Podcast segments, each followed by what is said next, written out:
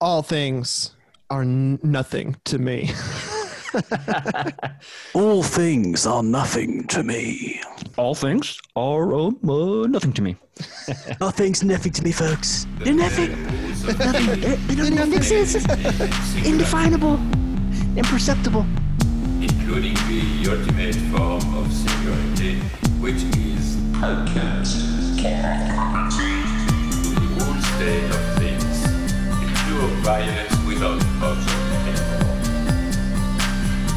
This is the typical violence of information.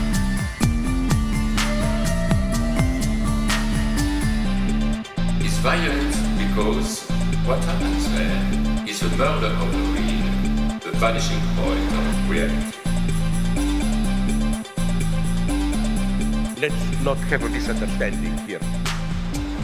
Welcome to Machinic Unconscious Happy Hour with Cooper Cherry, as always, sponsored by the People's Institute for Revolutionary Semiotics. Before I introduce our guest today, I do want to beg for your patronage. I have a Patreon account at patreon.com forward slash MUHH. Consider throwing us a dollar um, if you're enjoying the content. But once again, it is egoism month. Pew, pew, pew, pew, pew. I've got a part two of Ego Book uh, series I'm doing with the Facebook villain himself, John Zichterman, co host of Beep Beep Lettuce. Uh, also joining us today is Adam from the Acid Horizon podcast. Hello. Welcome to the happy hour, gentlemen. Thank you for having me back. Always glad to be here.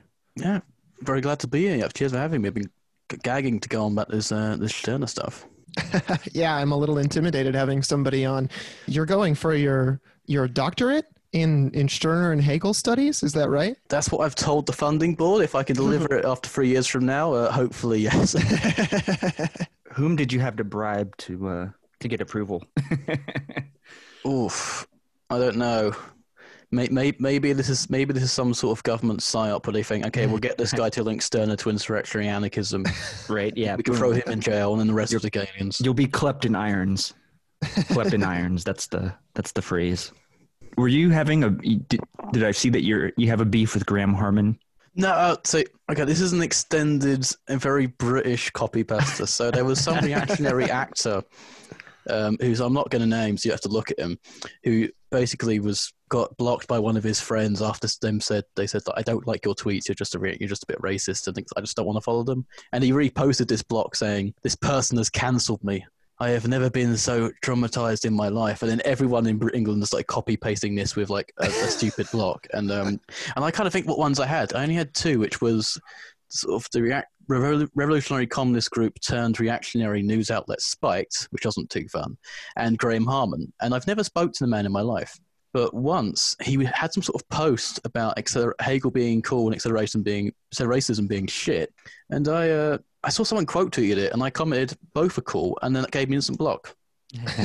so I mean, accelerationism is one of those things where like I don't even think everybody who calls themselves an accelerationist means the same thing when they say Oh, it. definitely not. So it's hard for me to even form like a, a coherent opinion on it when 90% of the people talking about it are just like nerds without actual pictures of themselves in their profile picture arguing over one sentence from Fanged Noumena or some shit. Oh, definitely. I mean, look, Nick Land, not cool. Uh, Mark Fisher, cool. I'm just going to put that out there. I'm not one of those guys. Um, I don't care what anime Nick Land watches or what food he eats. Um, He was posting about what, getting talked into watching Lain the other day, which I thought was Yeah, actually that's kind of been the big thing. I, I think in like a anime profile picture accelerationist circles, Lain Yes. is like the big thing. Yeah, it's actually I'm not that much of an anime person, but it's actually not bad. I saw several episodes. Yeah, I've seen the first few. It looked good. It didn't look like anything like super amazing. I mean, the soundtrack's good. I'll give it that. I'm more of a, a Ray Brassier guy myself, and uh, we watch uh, Tengen Toppa Gurren Lagann. So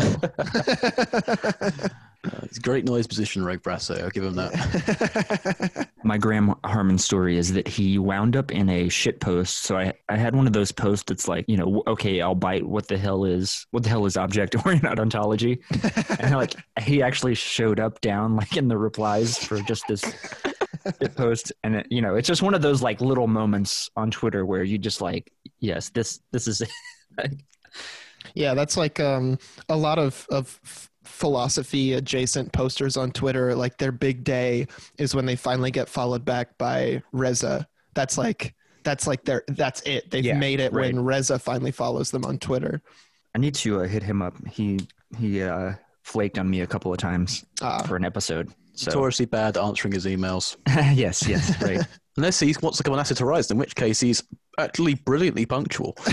nice. All right. Well, uh, I'm gonna have to send an email from your from your account. to get back to the matter at hand here, we're today we're going to be looking at roughly the second quarter of the unique and its property, essentially everything from page 83 to 169 from the Wolfi Landstreicher translation. Which, as we mentioned last time, is the more superior translation. Also, aesthetically, the cover looks way more badass than than the ego in its own. Well, when I originally tried to read this book, I read the old Byington translation mm-hmm. and it was it sucked. it was like unreadable. But I always appreciated the concepts that other people would like distill down for me, so it wasn't until I found out that this other translation was even out that I ever actually sat down and read the thing for myself. The Byington translation is so bad, even on his own admission. Like uh, there's, there's, there's there's a paper, uh, I think by Paul Karras, about the connection between Stirner and, and Nietzsche, like on a historical level, and he and Byington admits that yeah, I completely got the um, I completely got the title wrong. I basically translated the unique as ego every time it became too uncomfortable to fit in a sentence. Yeah. which is a travesty too. Like that little bit, I think, really fucks up things because people get too wrapped up in the word ego. Well, Mm. because it's it's like there's a there's a vulgar kind of flattened understanding of what an ego is, Yeah. and that doesn't even come from the same place as this. It's like a misappropriation of a psychoanalytic term, and then i there's like it's it's almost the same thing that you run into with Geist in Hegel, trying to give people an accurate idea of what spirit is supposed to Mm. mean. It's like it's a bit slippery. But for anyone who's following along, just to sort of orient you, so we're going to be looking, starting out section 1.2.3, the hierarchy, and then moving forward to 1.3, the free, and then the little subsections on political liberalism, social liberalism, humane liberalism, and the postscript. Now, I, th- I think in terms of my reading, I really enjoyed the hierarchy portion quite a bit, and even some of the free. But as you move into the three critiques, then I kind of got a little bit, I was getting a little bit more bored than I was for the first, I think, quarter of the book to be quite honest. The, these sections didn't excite me so much. I mean, I think we got to think about when about who Stirner's writing for here. Yeah. is that he's writing for the same six or seven people, maybe even three or four people that he's seeing down the pub every week. because you got to think where these debates are all happening. They're happening, yeah, they're happening in like the Rheinische Zeitung and like various book reviews under anonymous names, but they're all going to the same bar. They're all going to the back room of Hippel's on Friedrichstrasse in Berlin, and they're arguing out. You can see it in the the Engels drawing.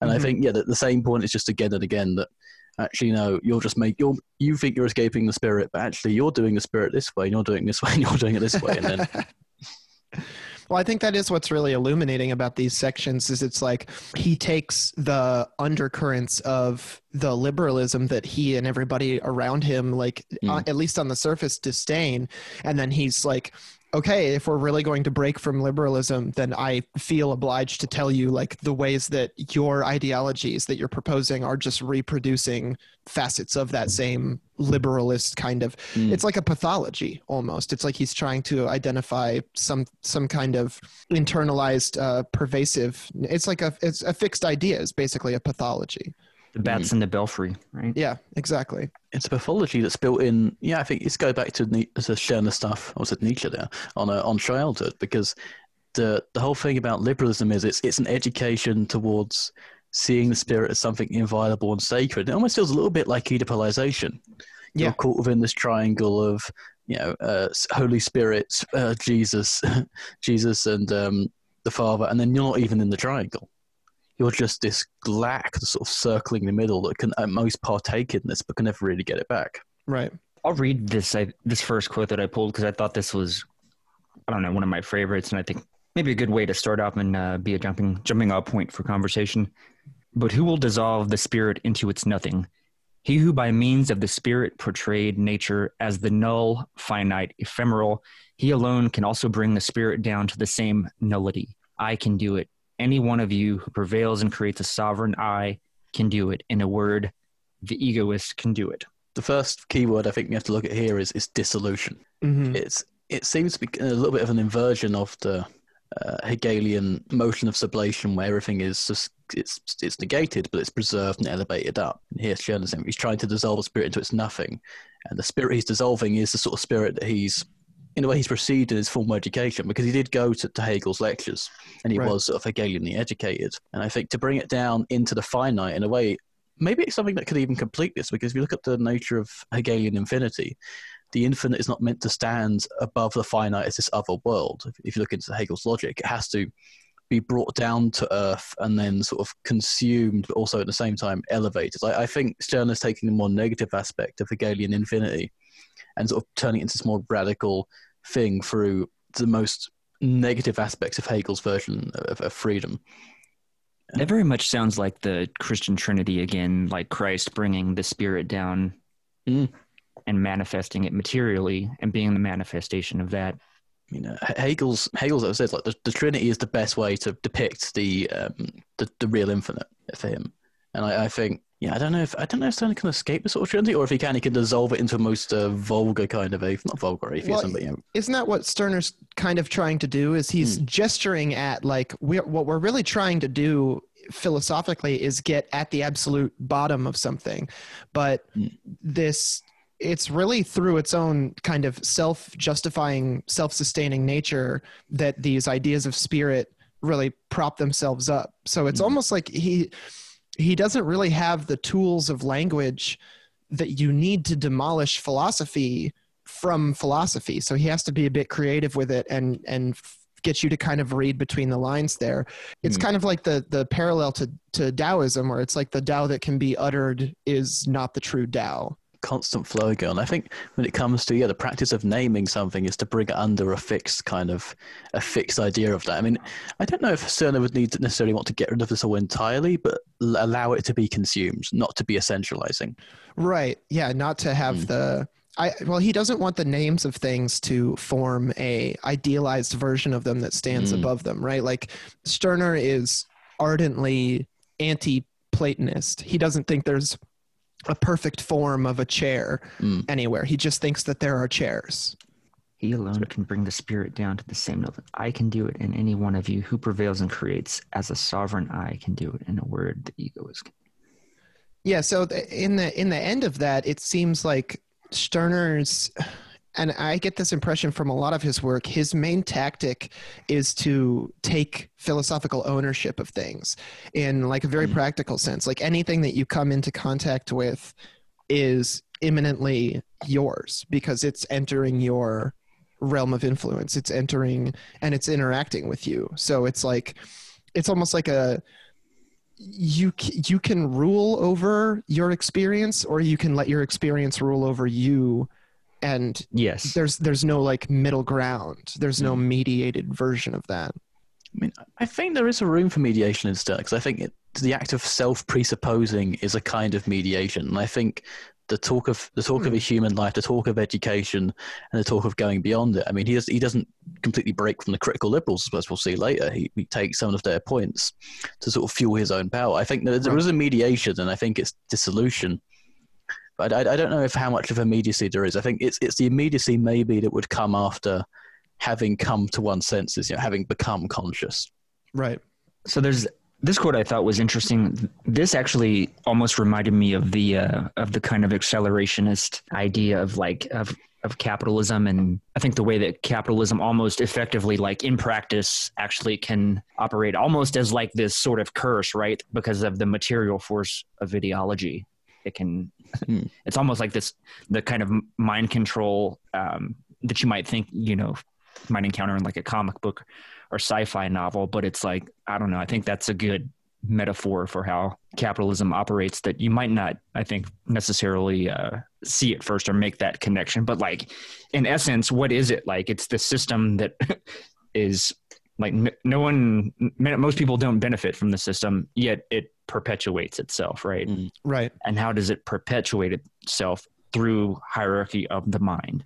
well yeah it's interesting because i think the common thinking especially during stirner's time but you also see it now is that like a state assemblage uh, exists to serve the people who live in the state or in the nation. But Hmm. like really, state assemblages are self self perpetuating assemblages that essentially just engage in capture all the Right. time. So it's almost like a little bit of a prefiguring of what uh, Deleuze would go on to formulate as his conception of the state.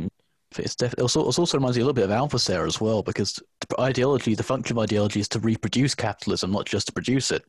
And Mhm. the way people can reproduce this is through having this these ideas, which are really you know material practices that embody their supposed relation to the social order. So the duty to be a good worker, the duty to the state, the duty to serve public office. You know, as you know, in Kant's uses of reason. I don't know if it's in this piece, but there's a, a phrase that Stirner uses called taking police care of one another, where there's like an an assumed ought. Like it's like you're stepping in and being like, ah, shouldn't you really ought to be doing something that's more in line with, you know, the symbolic order or whatever like kind of version of, of society's uh, expectations you have conceptually. Yeah, because if if, you, if someone else is breaking is breaking any sort of break, you know, is enacting any sort of break with the rules, then they're defying the same spirit that's taking possession over you. Right. So you think, okay, maybe you get you'll get rewarded for this because you're just being a, a good a good citizen. You don't you don't consciously think that for Stirner, but you know he thinks that there's something there. Yeah. Well, I think there's something interesting about the way Stirner really puts a lot of emphasis on the way people act unwittingly. Mm. Um, and that's not something that you really see be very common in a lot of analysis until the psychoanalytics kind of came around. I mean, it's certainly present in Hegel. And I think Yeah. in a lot of ways, Stirner is trying to tease it out of Hegel's, his own logic and his own reason and um, emphasize that element of it. I think that's one of the more like, or one of the unexpected things I, in interrogating Hegel is the sort of conscious exploration of consciousness and a lot of kind of prefiguring psychoanalytic, but also linguistics to like, he Mhm. somewhat does have like, you know, even McGowan kind of says that he kind of prefigures, not Althusser, but uh, who am I thinking of? Saussure a little bit. Um, in some in some pieces, and I can forget the specifics of it. Let me go ahead and read this this paragraph that kind of encountered this like idea of mind control. That's li- literally to me like the first image that, that came to my head when I read this. State, emperor, God, morality, order, etc., are such thoughts or spirits which are only for the mind. A mere living being, an animal, cares as little for them as a child. But the uncultured are actually nothing but children, and anyone who only dwells on his life's needs is indifferent to those spirits. But because he is also weak before them, he is subject to their power and is ruled by thoughts. This is the meaning of hierarchy. Hierarchy is the rule of thoughts, the rule of the spirit. We are hier- hierarchical to the present day, put down by those who are backed up by thoughts. Thoughts are the sacred. Yeah, I mean that's it's it's really strong, and I think it it's it really puts a point on the way that Stirner sees a lot of these reproductions of forms of control as essentially reproductions of religious faith, and like acting as a good citizen is considered to be acting in like a priestly way, or if it's more secular, like a schoolmasterly way. Yeah, I, I really enjoyed this point, um, this part of the book, bec- mainly because it, it harks back to me a lot of what Stirner was doing in his own ti in, in his own life at this sort of time, because he was a he was a school teacher himself, Mhm. and I think a lot of the stuff about the hierarchy of thoughts is about sort of the lost potentials of, of education, and particularly, uh, in my opinion, Hegelian education. Because if you wanted me to boil down to you what Hegel's system is in the most basic possible terms, it's a textbook. It's an encyclopedia that's meant to explain the logic of everything, how we interact with nature, how consciousness came about, and then it also has some pretty unsavory things that were mainly driven in by the influence of evil Kantian anthropologists. But Hegel is Hegel is condemned for that. I'm not going to defend him for that. But uh, but yeah, the fact is that Hegel's system ends with philosophy, and it's meant to be this big reverence in thought coming to itself. There is no real practical implication for this. I mean, Hegel says himself he can't use anything practical for this. But what he's given you really as a textbook, as a course of education, it's, it's a subject producing machine. Education is there to produce subjects. And what Stern is looking at and saying is that you know, Hegelian education has given you all of these masses of contradictions. If you go to Todd McGowan, he puts this quite clear. You know, the idea that every substance is also subject, that contradiction and self-division and self-differentiation is inherent to every substance, and there is no pure substance above you or a pure authority. And at the same time, this is incredibly conservative streak of Hegel that um, he, that Stern is getting, and also the old Hegelians are getting after Hegel's death. And it's there's no practical element to this. There's no emancipatory element to what was originally promised. You know, of the Hegel of the phenomenology and the you know the Hegel of, of the Haitian Revolution, the Hegel of the French Revolution. And I think just to clarify, can I, can I read out a couple of quotes from uh, Stirner's The False Principle of Our Education, which is a, a text he did a little bit before this book. Yeah, go ahead. He says, uh, talking of the teachers, he says, uh, do they consciously cultivate our predisposition to become creators? Or do they treat us only as creatures whose nature simply permits training? Where then will the spirit of opposition be strengthened in place of the, of the subservience which has been cultivated until now? Or will, where will a creative person be educated instead of a learning one? Where does the teacher turn into a fellow worker? Where does he recognize knowledge as turning into will? Where does the free man count as a goal and not the merely educated one? All of these edu- all of these people are being educated into having reverence for thoughts and not consuming them, not using them. They are simply nothing before them, and yet their nothing is not creative nothing. And I think in this critique of hierarchy, he's turning, he's giving the first intimations really of Marx's 11th thesis on Feuerbach, which is not the point. It's not just to learn about the world. The point is to enjoy it and change it and you know dissolve it within your own collective intercourse with each other. Pun intended. a lot of Marxists really only know Stirner from the common observation that it wasn't until Marx wrote his criticisms of Stirner that he turned his philosophy into something much more uh, rigorously material. Even if there were gaps in that from like a from an egoist perspective or whatever, like that influence was certainly there. And I think that is kind of the the overarching thing of what Stirner wants you to do is he he he's trying to say like don't just don't just go chasing after grand universalizations of philosophical and, and national and social ideas. Go Mhm. and pursue that which is particular to you and enjoy the and and, and experience and navigate the particularity of of your experience Mm. I, I think you guys brought this up last time with the talk of Derrida's Spectres of Marx. You know, the question is who is the who is the better student of Hegel? And there's a sense that Stirner is pointing out to Hegel, sort of saying, you know, when when he died, he supposedly said, "But he didn't understand me," and Stirner was going, "Oh yes, that was you." Um, meant to be equals and I think this takes, I mean, just to address you know, as an elephant room with this text is the original quite unsettling sort of racial categorizations uh, that Stern is using at the beginning of this section, they're all just mocking the absolute nullity of, of Hegel's, because these exact same categories that Hegel uses yes in the philosophy of mind. And it's, it's quite funny given the younger Hegel said that if you made a judgment on someone based on their skull shape, you should have your skull caved in. so I think we should all, in the spirit of Hegel, say that he should have had his skull caved in before he wrote the philosophy of mind. What struck me about this quote, perhaps, is a little bit different. Um, it was calling back to earlier in the text where Stirner was kind of almost going through this um, development of almost like kind of very similar to what uh, Lacan does in terms of like the construction of the subject over time, and and that's kind of what this harkened back to for me because he's talking about a mere living being, an animal cares as little for them as a child when it comes to things like state emperor god morality etc so whenever you're first developing in the world as a as a being as a subject these things don't it's like that that scenario where kids say the darndest things right because they're they're less programmed into by ideology so that like the absurdity of the way that the world functions they spot the contradictions immediately that we're blind to you know what i mean right Mm. whether it be like you know what I mean. The classic example is is Well- causation, right?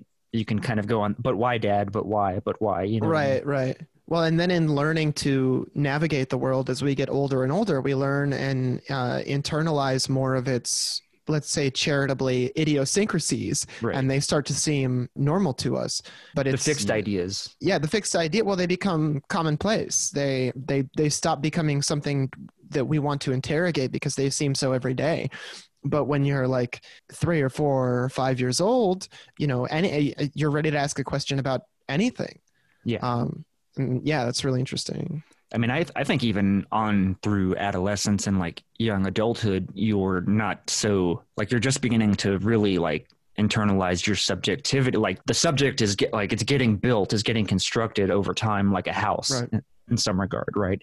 Through through experience, through um, encountering the world, etc. So that's kind of like getting it's getting solidified. Those spooks are like taking actual material form. And so then when you're a fully formed adult, like you're less, you have less, you're not able to recognize the sort of the frivolity, like the contingency of all those kind of that like kind of list of almost like the totems to some degree Hmm. that you've set up for yourself. The, the spooks are kind of immediate. They're immediate because they're, they are they are that which is given. They are given to you. Right. And it's like it reminds me a bit of Luke Lukács talking about ideology, which is something that is immediate. Immediately, you don't you can't see you know the capitalist social relation. It's but it's just it's given. It's not given. Yeah, well, ideology, like you're given certain social strata and social social duties, I guess. Well, they're given, and then once they're given and, and internalized, they become transparent. Mm. You operate through them without noticing the content of the biases or assumptions that you're then Mm. operating through intuitively. Reminds me a little bit of the Invisibles, when um, the um, Invisible Church's man in MI6, uh, the Sir, talks about names. So basically, reads out every letter of the alphabet and says, "Actually, this is the name of a demon we summon to limit the conceptual pattern of human thought." Great book. wow. Absolutely amazing. How does this contrast to something like very much out of my depth largely, but how does Stirner's, I guess, ontology compare to someone like like a Humean, you know what I mean, like that kind of empiricist tabula rasa sort of idea? Could you maybe Adam guide like I mean, is, this is, is there something a I've different thought about for a articulation or like or yeah, I'm kind of curious. Um, so I, I, so when I was doing my, my I, I did first my bachelor's dissertation on Stirner, like as the new translation was coming, and it was something I was wondering about this because Stirner did write a translation of the uh, the Wealth of Nations by Adam Smith, Oh, he did. and Oh. That's hilarious.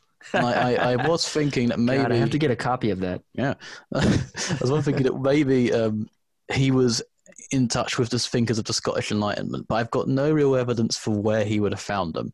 They weren't. I don't think Hume was significantly covered in to an extent that he would have been massively on in Hegel's philosophy in lectures on the philosophy of history. No, philo- no, sorry, lectures on history of philosophy. I always get the two mixed up. So, do you think like that the apparent similarities between somebody like Hume and somebody like Stirner are most likely a result of kind of just convergent thought? Co-evolution. Yeah. Yeah, I, I don't know how much because Hume doesn't leave any. Hume doesn't really leave much personal identity around. At most, he leaves it as he leaves it as bundles of properties, but I don't know how much they can really said to be dissolved in the same way. I, th- I think the relationship that the Stirner subject has to f- the concept of form is less that it's c- a habit, but more that form is innately kind of plastic and self-contradictory and has the capacity to always differentiate itself from Yeah. anything that tries to capture it. Okay. Right. I- Yeah, I that wouldn't- I, I put it more in the, in the sort of Hegelian lineage of, um, particularly like Catherine Malabou's reading of Hegel as, he, as a plasticity oriented uh, subjectivity that comes out of the end of absolute knowledge. I, I wouldn't put him into Hume. I don't think I could build up much of a historical case for that, even though he most certainly knew who Hume was. Um, I think you could probably get it cashing out in a more Hegelian way, or even in a post-structuralist kind of Deleuzean way, as some of the people have, have put it out. I haven't read Deleuze's book on Hume, but that's definitely one that I'm I'm curious to dive into because I always liked Hume. Um, going back to like my philosophy 101 days, he was one of my favorite uh, thinkers to encounter. He's always a bit too, bit too. I don't know. This is like a legacy of English austerity for me. I know he's Scottish, but he always he was too metaphysically austere, and I'm like, I don't, I don't know. It's just 'cause you can't see it. It's like, mm. Well, that's what's uh, exciting about Stirner, right? Is that even through a translation, he writes in this playful, joking way that has a bunch of different layers to it, depending on how ready you are to read sarcasm off of a page. Mm. if you're not ready to read Stirner as being sarcastic, or you're not knowing who he's talking about, and who and these people are mainly either old Hegelian professors, Hegel himself, or people down the pub, you're going to take this very seriously, and you're going to think he is the most abhorrent, uh, domineering racist possible. I'm like, no, Well- that was just like Hegel. Well, and that's probably how like Stirner ended up being revered by so many people who would like thank him and Mm. Ayn Rand in the Yeah. same dedication on the same book. Is it's like, well, you don't you read this Mm. without any historical or or uh, contextual grounding. I mean, there's it. even a publishing history to this because he was the, the roots of the riot. That was one of the big uh, editions of the ego in its own. It was power. Mhm. It was like a lit- literal c- edition that put him in league with these people and everything. Yeah, it's wheel, wheels in the head. Let's say. I know, I know it's not the worst translation, but wheels in the head. I'm going to read a, another quote that I think we even have taken our discussion to, but I thought this was a, a good one um, that we can kind of dive into. But the two are always clashing with each other, the cultured against the uncultured and vice versa, and indeed attacking each other, not just in two people, but in one and the same person. Because no cultured person is so cultured that he can't also find enjoyment in things and so be uncultured, and no uncultured person is completely thoughtless with Hegel, it comes, it finally comes to light what a longing for things even the most cultured person has, and what disgust he harbors for every hollow theory. For him, actuality, the world of things, is supposed to conform completely to thought, and no concept is to be without reality. Mm. This gave Hegel's system the reputation of being the most subjective, as if in it thought and things celebrated their unification. But this was just thought's most extreme violence its highest despotism and absolute dictatorship, the triumph of the spirit, and with it, the triumph of philosophy. Hereafter, philosophy can achieve nothing higher because its highest form is the omnipotence of the spirit, the almightiness of the mind. Is he levying kind of a criticism of against Hegel himself that he has created some kind of self-justifying system, like the idea that Hegel Hegel's epistemology became so good that he could actually make ontological claims that actually touched the real ontology of the world? Or I mean, I, I hope not. Uh, I think in some sense which he did, but I think this, uh, this is it's referring to a sort of one the conservative Hegelians, the right Hegelians, which is also an aspect of Hegel himself. But you know, this idea that after Hegel died, it was well, he's already got the epistemology. We just need to make sure everything follows this pattern of philosophy of right or of the logic. right. Um, you know, deducing the pen or something. But you know, in the philosophy of right, Hegel himself says, "I can't say anything about the future here. I can't even deduce what certain laws are to be. I'm just saying here's how contradiction in the social sphere works." But this is definitely yeah, the the very high mightiness of of a, of a Hegelianism that, as Hegel did, ended the system in philosophy. This is the end of the textbook. I was like, well, okay. After this, you meant to stand in awe of this new subject that you've just been made.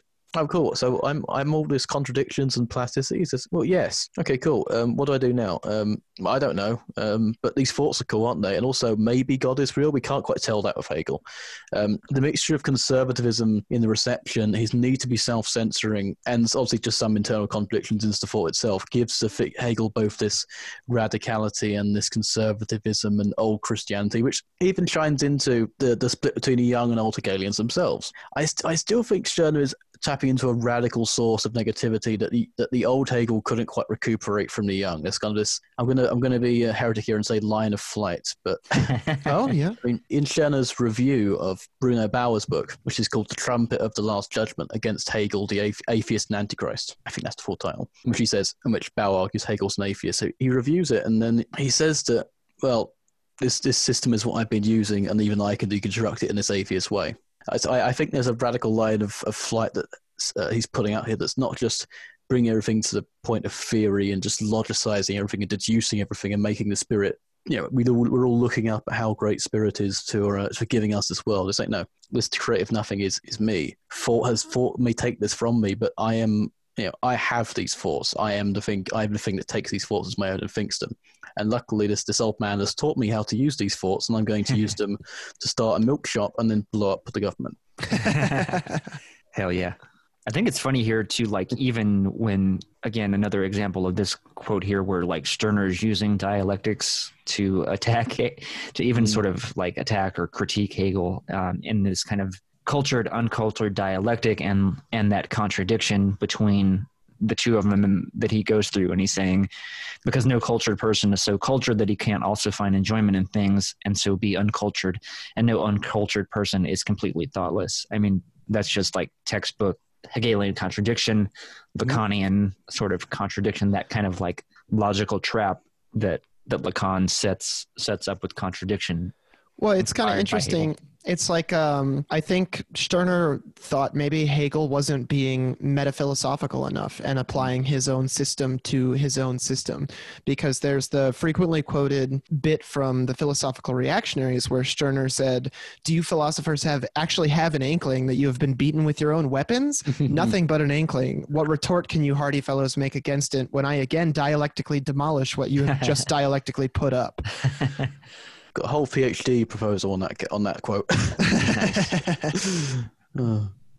turning Yeah, it it- that's like the guerrilla guerrilla dialectics you take the take the discarded dialectics of your enemy and you repurpose them and Yeah, you just, you just your show own the dialectics and contradictions destroy to both sides, and then you just blow it up. boom and yes exactly differentiates. that's Well, it it's- simple It's very it's simple. almost like a situationist kind of détournement thing, right? Yeah. It's like let's let's just turn it against itself. Like it doesn't matter what the initial premise of this this kind of piece of mimetic ideology is. It can be repurposed. It can become mine. I mean, I think this is something that Hegel is, latent in Hegel because when you get to the end of the so-called end of history, when you get to the end of you know the phenomenology of mm-hmm. spirit, what you've sort of done is is you've understood. You've got when you get to the absolute, you sort of understand the ignorance that was pervading all the previous shapes of spirit beforehand, and you think, well, now that I know.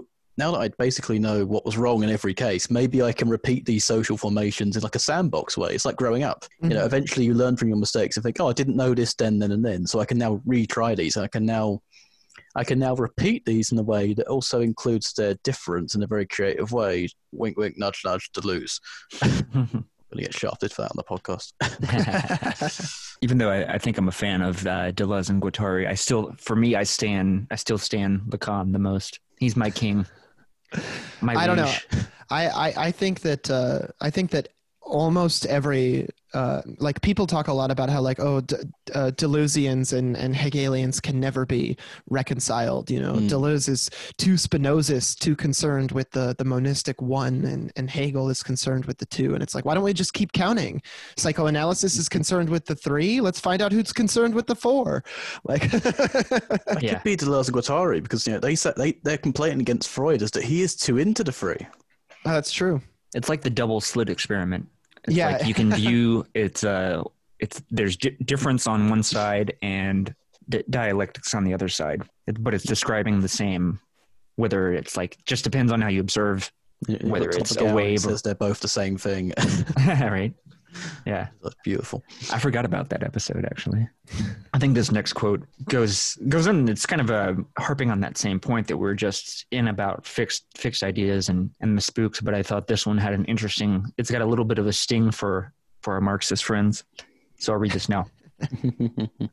Spiritual people have something they've planted in their head that is supposed to be realized. They have concepts of love, goodness, and the like, which they would like to see actualized. Therefore, they want to build a kingdom of love on earth in which no one any longer acts from self interest, but everyone acts from love. Love is supposed to rule. What they planted in their head, what one is supposed to call it, other than a fixed idea, indeed, it haunts their heads. The most oppressive phantasm is the human being. Just think of the proverb the road to ruin is paved with good intentions. The intention to completely actualize humanity in oneself, to completely become human, is of such a ruinous sort. Such are the intentions to become good, noble, loving, etc. And then skips down a bit. The human is indeed not a person, but an ideal, a phantasm. Well, and I, I like this section very much because as I was going mm. through my little reread of this to get ready, this section was the one that really made the biggest impression on me because he goes on for paragraphs talking about how if you idealize the human being, the ideal of the human being, the the the essence of humanity that it, that unites all human beings, in order to pursue the aims of that idealization, you have to destroy the lives and experiences of so many actual individual particular human beings along the way. So in in becoming subservient to the human being, you must turn around and dominate individuals and, and you do so without the your, your conscious choice to do so. You do it incidentally. I think Stirner's big uh, in, innovation here, which I think I don't think Feuerbach can ever really recover from, is to sort of posit this this dialectic between well, this opposition between humanization and dehumanization, and then dialectically to say that each one is inherently scri- inscribed into the other. And I, I think this, this has this has huge implications. To be honest, I mean, if you want to get rid of the concept of human, if you want, yeah, if you want to get rid of uh, you know, dehumanization, you just stop elevating certain things as human. I think this even has con- you know, applications for uh, the animal liberation discourses because Mm-hmm. when you, when you when you create circumstances in which uh, if you take all humanization to be ideology, dehumanization is just the inverse of that. So when you dehumanize something, you're just sort of comparing it to a humanized ideology, Or, Right. You know, and or if you dehumanize certain beings by making them into you know sub you know subhuman animalistic persons, uh, the beings like persons, um, then at the same time you've elevated something else above the human, and this is this is uh, something that can be fixed at any. It's fixed, but it can be changed at any time according to the whims of power Right. um, you know, this, this sort of dialectic also works with uh, sort of Deleuze's concept of, of sense from Nietzschean philosophy, where the sense is what the sense of the term is what uh, has gripped it and forced it into a certain meaning. And if you take this dialectic of humanization to humanization with the right sense, you can essentially commit any atrocity you want if you have enough force to exert a dehumanizing sense on one on one group of beings and a humanizing sense on another. Well, it's a it's a bit like his. Um, at some point in this section, he he has a quick little critique of Proudhon, where Proudhon says uh, property is theft, and Stirner's like in that moment of saying that Proudhon was supposed to have destroyed the idea of property, but in Mm. fact, Stirner takes criticism uh, of the the the idea that theft is this inherently bad thing because it's like it's like saying that to to steal is to is is not a human attribute it's dehumanizing and it, it's not moral or it's Mm. not good or, or approaching totality to steal meanwhile theft is simply a, a matter of necessity for many people it's a, it's an it's an incredibly humanizing action quite Mm. the opposite of dehumanizing Oh, interesting. That's nice. I think the contradiction here is is really what's interesting. Um, it very much reminds me a little bit of of kind of of Kant and um, Kant de that kind of argument that like by with de so much transgressing the moral that he like actually uphold upholds that sort of more than anything. Like he's the most by transgressing the law to so such a degree it's uh, it's the most that's the most reifying element of Yeah. upholding it. Mm. Absolutely. de Sade is more controlled by the idea of like what's what's right or what's proper or what's not transgressive than somebody who simply doesn't think about it. You know, it's like Mm. it's like the person who actively rebels against something is more controlled by it than the person who just stops thinking about it and it just doesn't let it be an influence on their life anymore. Yeah, is like is so very- cold. A very Sorry. good anarchist critique, right? I think.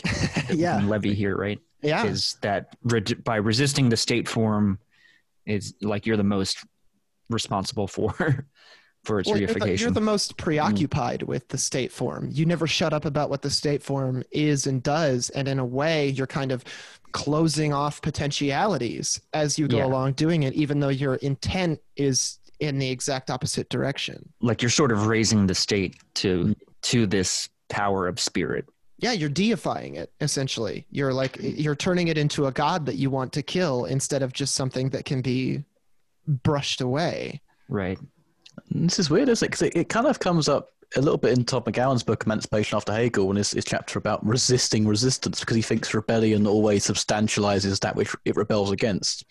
If you mm-hmm. define yourself as a rebel, and it's weird because in this sense you have Stirner talking about not particularly. Yeah, Stirner is not actually a rebel; he's an insurrectionary. He doesn't want to simply, you know, define himself against the state. He just wants to sort of go around every day a transgression, every day a sort of a micro insurrection. He doesn't really care if it's if, it, if it's deified or not. It's like, oh, it's, am I rebelling? Well, I, I I'm just ta- I'm just setting up this milk shop. I'm just taking I'm just taking this coke. You know, I he, he just he- Right. he wouldn't even wouldn't even phase him. it's like you know, if you look in here, no one any longer acts from self interest, but everyone acts from love. It's like, well, I, I I'm not this love. I mean, I have love. Yeah, I'm gonna act. I'm gonna use my love, and I'm gonna act this certain way because I, I enjoy it. But it's not from love. It's from me. I also think it's interesting here too that he, there's a little bit of you get that sort of critique of teleology, and I think maybe that's a a go at Hegel as far as the Mm, system the of German actualization. idealism, right? Yeah, Yeah, the actualization thing, I don't. There's, there are many reasons about Hegel and actuality. I, I mean, actuality to me so usually seems like, I mean, actualizing isn't the same as making something exist. Hegel thinks the existent is already existent. Actuality for him is usually to do with the comprehending of it. So he's not. He's not going to say we. He's never said like we ought to realize this notion. That's not something he could ever say. Like, the notion is just already in action because everything's already you know, through with contradictions. This is more of a kind of um, like more I guess it's more of a Protestant heaven on earth kind of thing, the kingdom of God. Know, uh, rather than being a transcendent earth above, it's the resurrection of the body and everyone's you know having a great time in, in New Jerusalem or something. It's, it's very anti it's very anti Protestant. This. Well, isn't that it? it? Is it's like Protestants want heaven on earth, which is essentially like to be free of dialectical tension. It's like a it's like a static unity that you aspire to and once you achieve it, you never have to come down from it. And I think in a lot of ways Stirner is is saying like look you, you're you're never going to get outside of of dialectical tensions and, and Mm. contradiction and all that. So just um, it's it's a bit of it's a bit of like an absurdist kind of radical acceptance thing, right? It's like, well, Mm. I'm here. I should just do what I want to do from where I'm at. Yeah, and also contradiction can be can be a good thing. You can contradict yourself in very enjoyable ways. I mean, Mhm. I mean, can, you know, uh, love is a, is a very contradictory situation. I mean, it's this sort of future that's designed where all contradiction is resolved, and when Marxists say resolved, most of them mean uh, you know completely dispelled rather than you know used for any productive sense.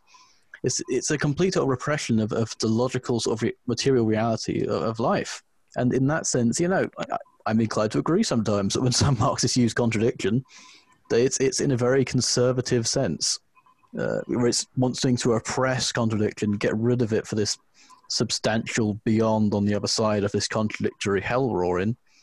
And really, I, I think Stirner puts contradiction into it from the very beginning, not just from his own Hegelian, Hegelian education, because the egoist is the being which is allowed to be contradictory. I contradict myself so much. I, contra- you know, I contradict myself. That's- what Whitman put it. Well, and that's that's like um, you contradict yourself in ways you don't even realize, right? Hmm. Because part of Stirner's whole thing is like, as creative nothings, we are not totally aware of ourselves. We we surprise ourselves. I surprise myself every day, and so I think to act like a being that functions as, in many ways, an engine of contradiction could ever exist in a world unfettered by contradiction is just like naive, really. So contradiction needs to be something that's just not repressed or displaced. Right. If you displace it, then it becomes that either you're the substantial being, that there's this contradiction coming from outside, or you've got, um, you know, you're, you're, you're putting it into somewhere else where there's something coming into corrupting your purity. And I think, yeah, this, this has to be something that we live with in productive ways. Production is an incredibly productive force. You know, it's what produces both sides of, of any dialectic. It's just you can see if you maybe can reconfigure it in, in new and more emancipatory, autonomous ways. And that's what Stirner's trying to do. Yeah, Hegel leaves his his um, philosophy of right in the, the site of contradiction in the social sphere. Really, it's, it's the monarch, and he thinks that's good because we need a site of contradiction. And the monarch is so fantastically self-contradictory and stupid that we can all see it. And uh, you know, it's it's not substantial. Substance is subject. Whereas Stirner says, you know, if it's a contradiction, it's the egoist. Why can't we just have? Why, why can't I be the contradiction, and why can't you be the contradiction?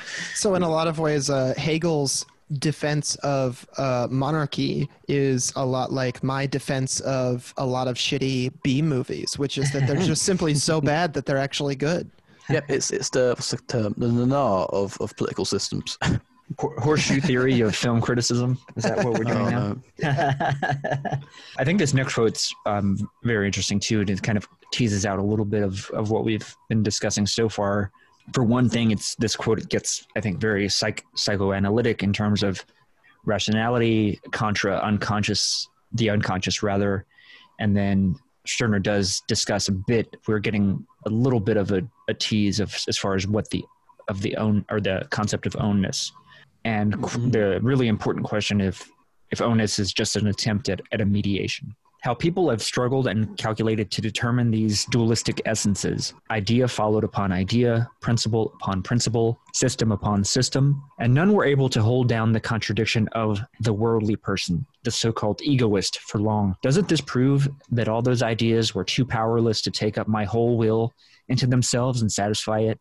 They were and remained hostile to me, even if the hostility lay concealed for a long time. Will it be like this with ownness? Is it also just an attempt at mediation?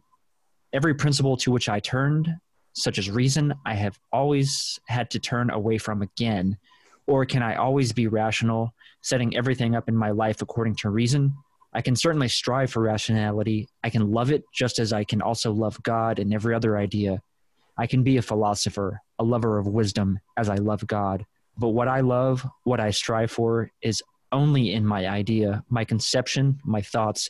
It is my heart, It is in my head. It is in me like the heart. But it is not I. I am not it. Yeah, that's so interesting because it's like it's like Stirner's argument about how like you can be named Ludwig, but Ludwig is not you.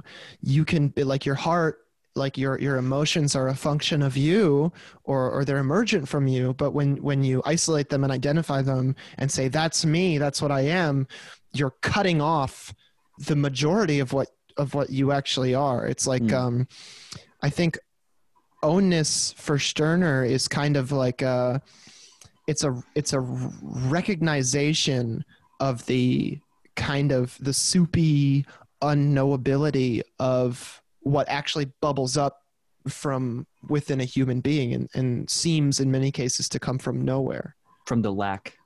yeah from Mm, yeah from, yeah. from a gap I mean, it can't, yeah, I mean, I think what's useful here is also Stirner's turn to uh, the will. And I think if you go to Hegel's account of the will, the will essentially starts off as this pure nothingness.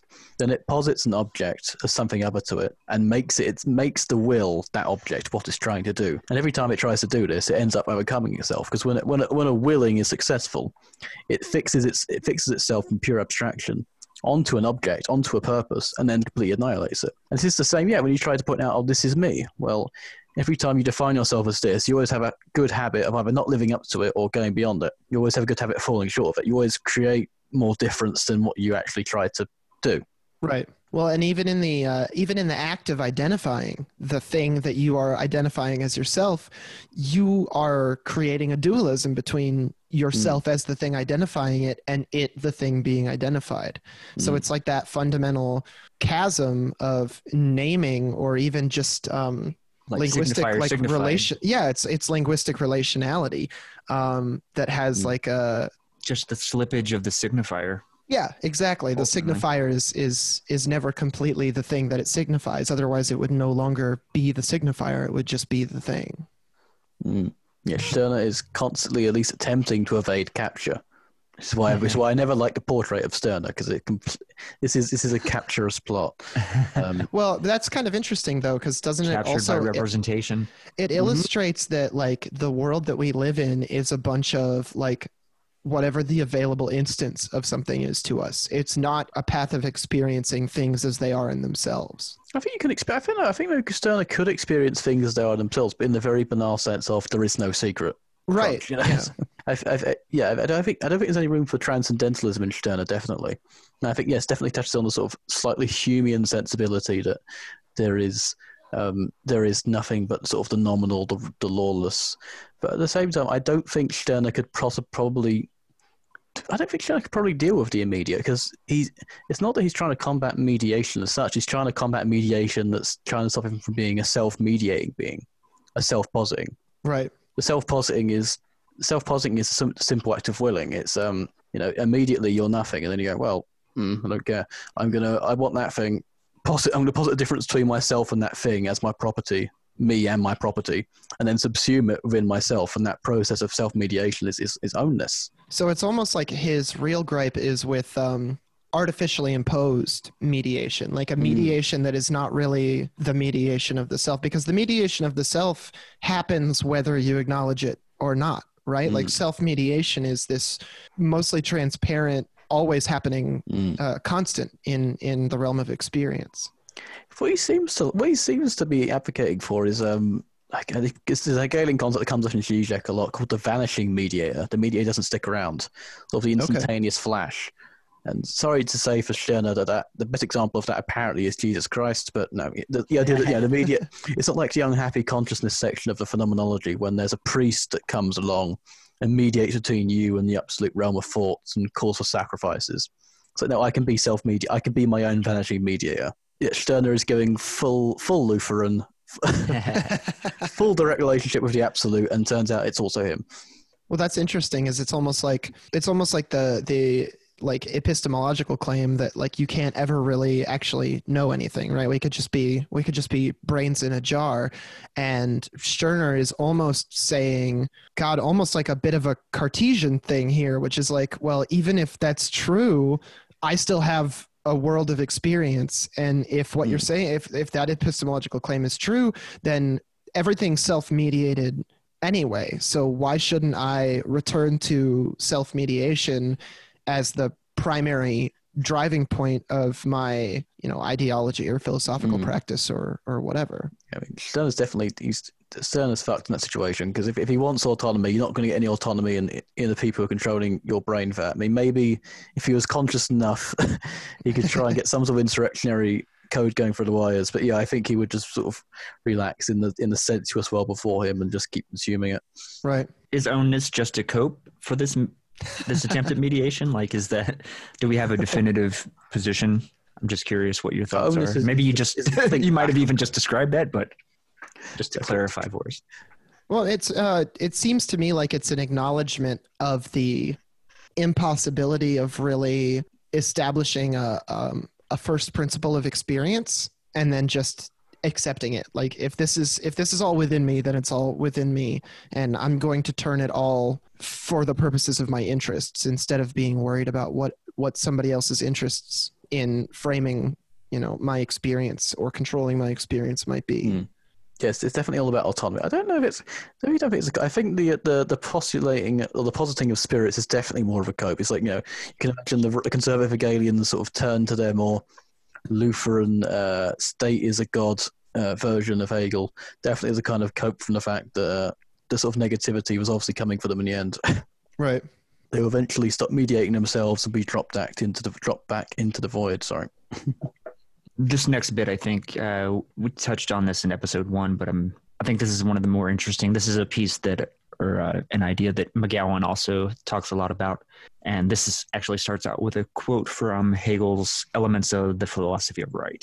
The actual is the rational, and only the rational is the actual. So it has finally brought the spirit, reason to victory, and everything is spirit because everything is rational.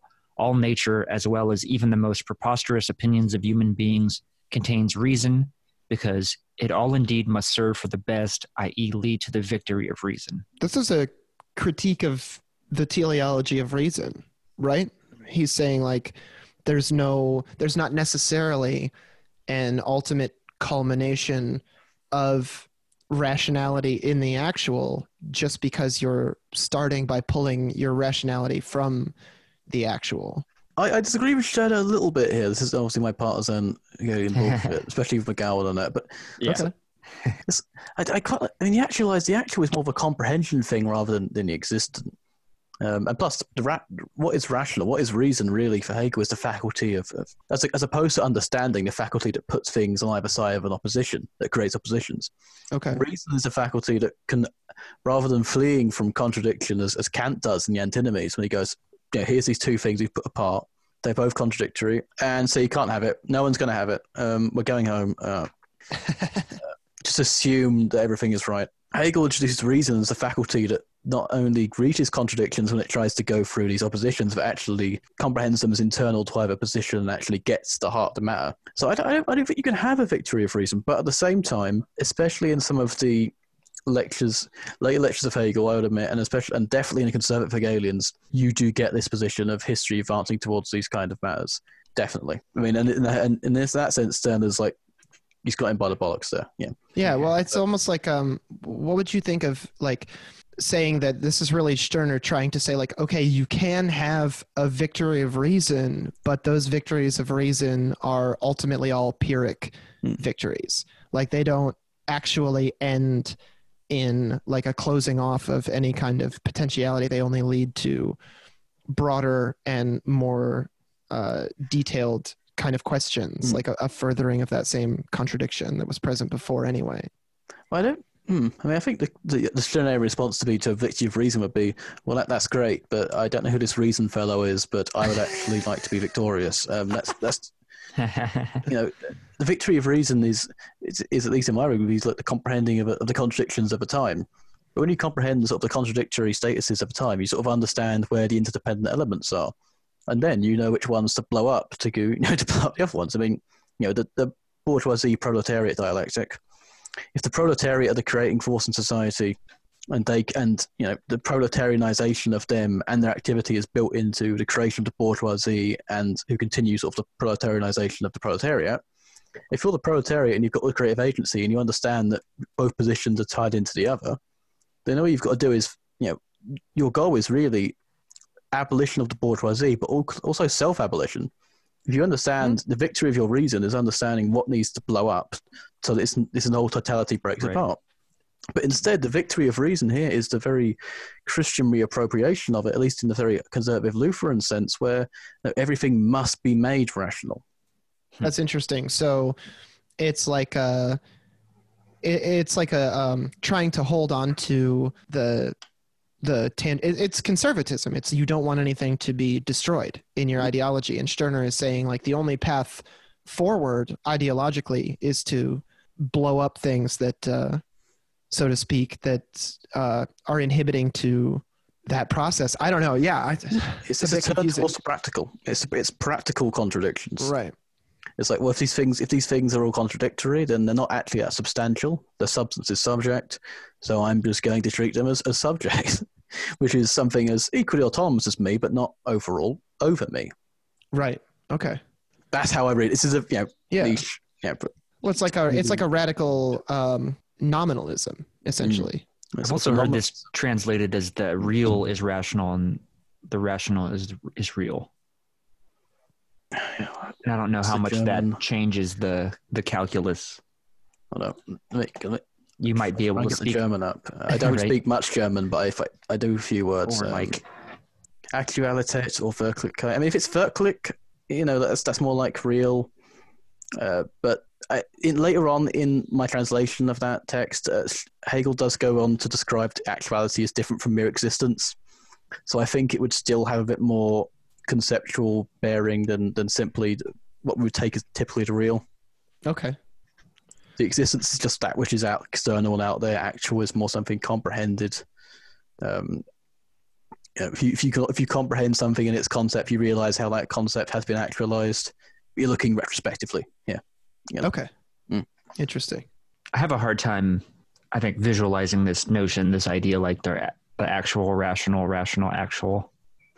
It's a- the the actual is rational because it's it's understandable by reason because it's full of contradictions that sustain uh, the various dis- distinctions within it, and only the rational is the actual because contradictions are inherent to all being and there is nothing about them. And given where we're at this point of you know this philosophy of we're, we're in the philosophy of right, so we're in the ex- in the expansion pack of the third part of a few parts of the third part of the encyclopedia lo- encyclopedia. We've already gone through the logic, so we've already, you know, we, we know that there are contradictions everywhere. We're just sort of tracing them through. Contradiction has there has to be contradiction for there to be reason, But right? reason is a faculty of, of understanding contradictions. So if Right. something's rational, it's it's contradictory. And, and Hegel puts contradiction from the get go. The first contradiction is you know, pure being.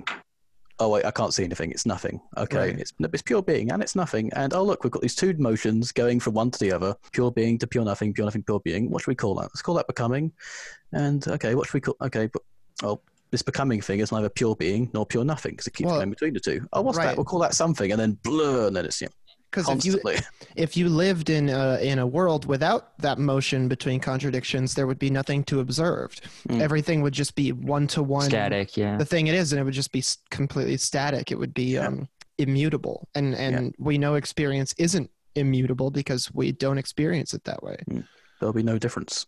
Right. It'll be identity, but it wouldn't be identity we'd even be able to perceive because we couldn't differentiate ourselves from Right. identical things to make sense of them. Right. Mm, totally. Interesting. I love those little brain teasers. Hegel, that kind of Hegel Lacan contradiction that's always like twisting your mind, right? Oh, intellectual heroin. yeah well it's it's it's that movement between things that oppose each other dialectically the movement between the two ends of contradiction it can really be like kind of mind bending Yeah. like it's no wonder that like you know hegel is so well revered in philosophical circles but outside of them like Yeah. hardly anybody knows who he fucking is Mm. 'cause It's just like- it's a bit impenetrable it's He's the guy just from Fallout New Vegas. it's like we're so caught up in this kind of rationalist project that all of this gets it's it's very counterintuitive i think once you're you're so if you're so, so steeped in that kind of positive positivist logical rational project it's interesting too i think here to like think about how this applies to to like uh to like reza's what is it, intelligence and spirit Mm. Been on the list for a while, I'll say that. Because he's kind of going in about like, and the, I think the the through line here is this notion of the actual and the rational. The rational is actual in terms of like a general how Reza discusses a general intelligence Mm. has some links with that. I think. Yes, it's the idea of applying sort of taking like s- Kant's programming for the condition of experience and stretching them out across like social like nodes. I think to make an AGI. I'm not quite sure. yeah, does- that's I think at least a decent move towards what he's doing. I, I haven't read the whole book. I've just read the first chapter so far. I only know Reza from from Twitter, so y'all y'all are miles ahead of me. this might be somewhat interesting. It goes back to that notion of, of resistance and not only resistance, but I think the contradiction here and how the contradiction is constitutive of subjectivity. But this philosophy itself, Christian philosophy, still does not get rid of the rational and therefore still rails against the merely subjective, against whims, contingencies, capriciousness, etc. It desires that the divine shall become visible in everything and all consciousness become a knowledge of the divine, and the human being see God everywhere, but God simply never is without the devil. Stirner is here identifying the rational with with the real in the sort of very contemporary sense of the objective world. The objective world is rational, you know, it's rational, so it's, conceptually ordered and therefore has a kind of uh, Christian affection or, or divine sanctum, which is definitely what you get in the conservative Hegelianism of uh, those professors who I names I don't know and who he was obviously writing about as Feuerbach was. But there we go. Um, I mean, the stuff about God never being about the devil, that's just, you know, it's dialectics straight, isn't it? It's, Right. it's it, even in abs- absolute knowing, like uh, the chapter. So he, Hegel's literally at that point saying, you know, God and the uh, good and evil are kind of the, uh, basically the same, but inverted principles. I, I can't remember the actual argument, but Yeah. Well, they don't have any. They don't have any meaning without the distinction from one Mm. another, right?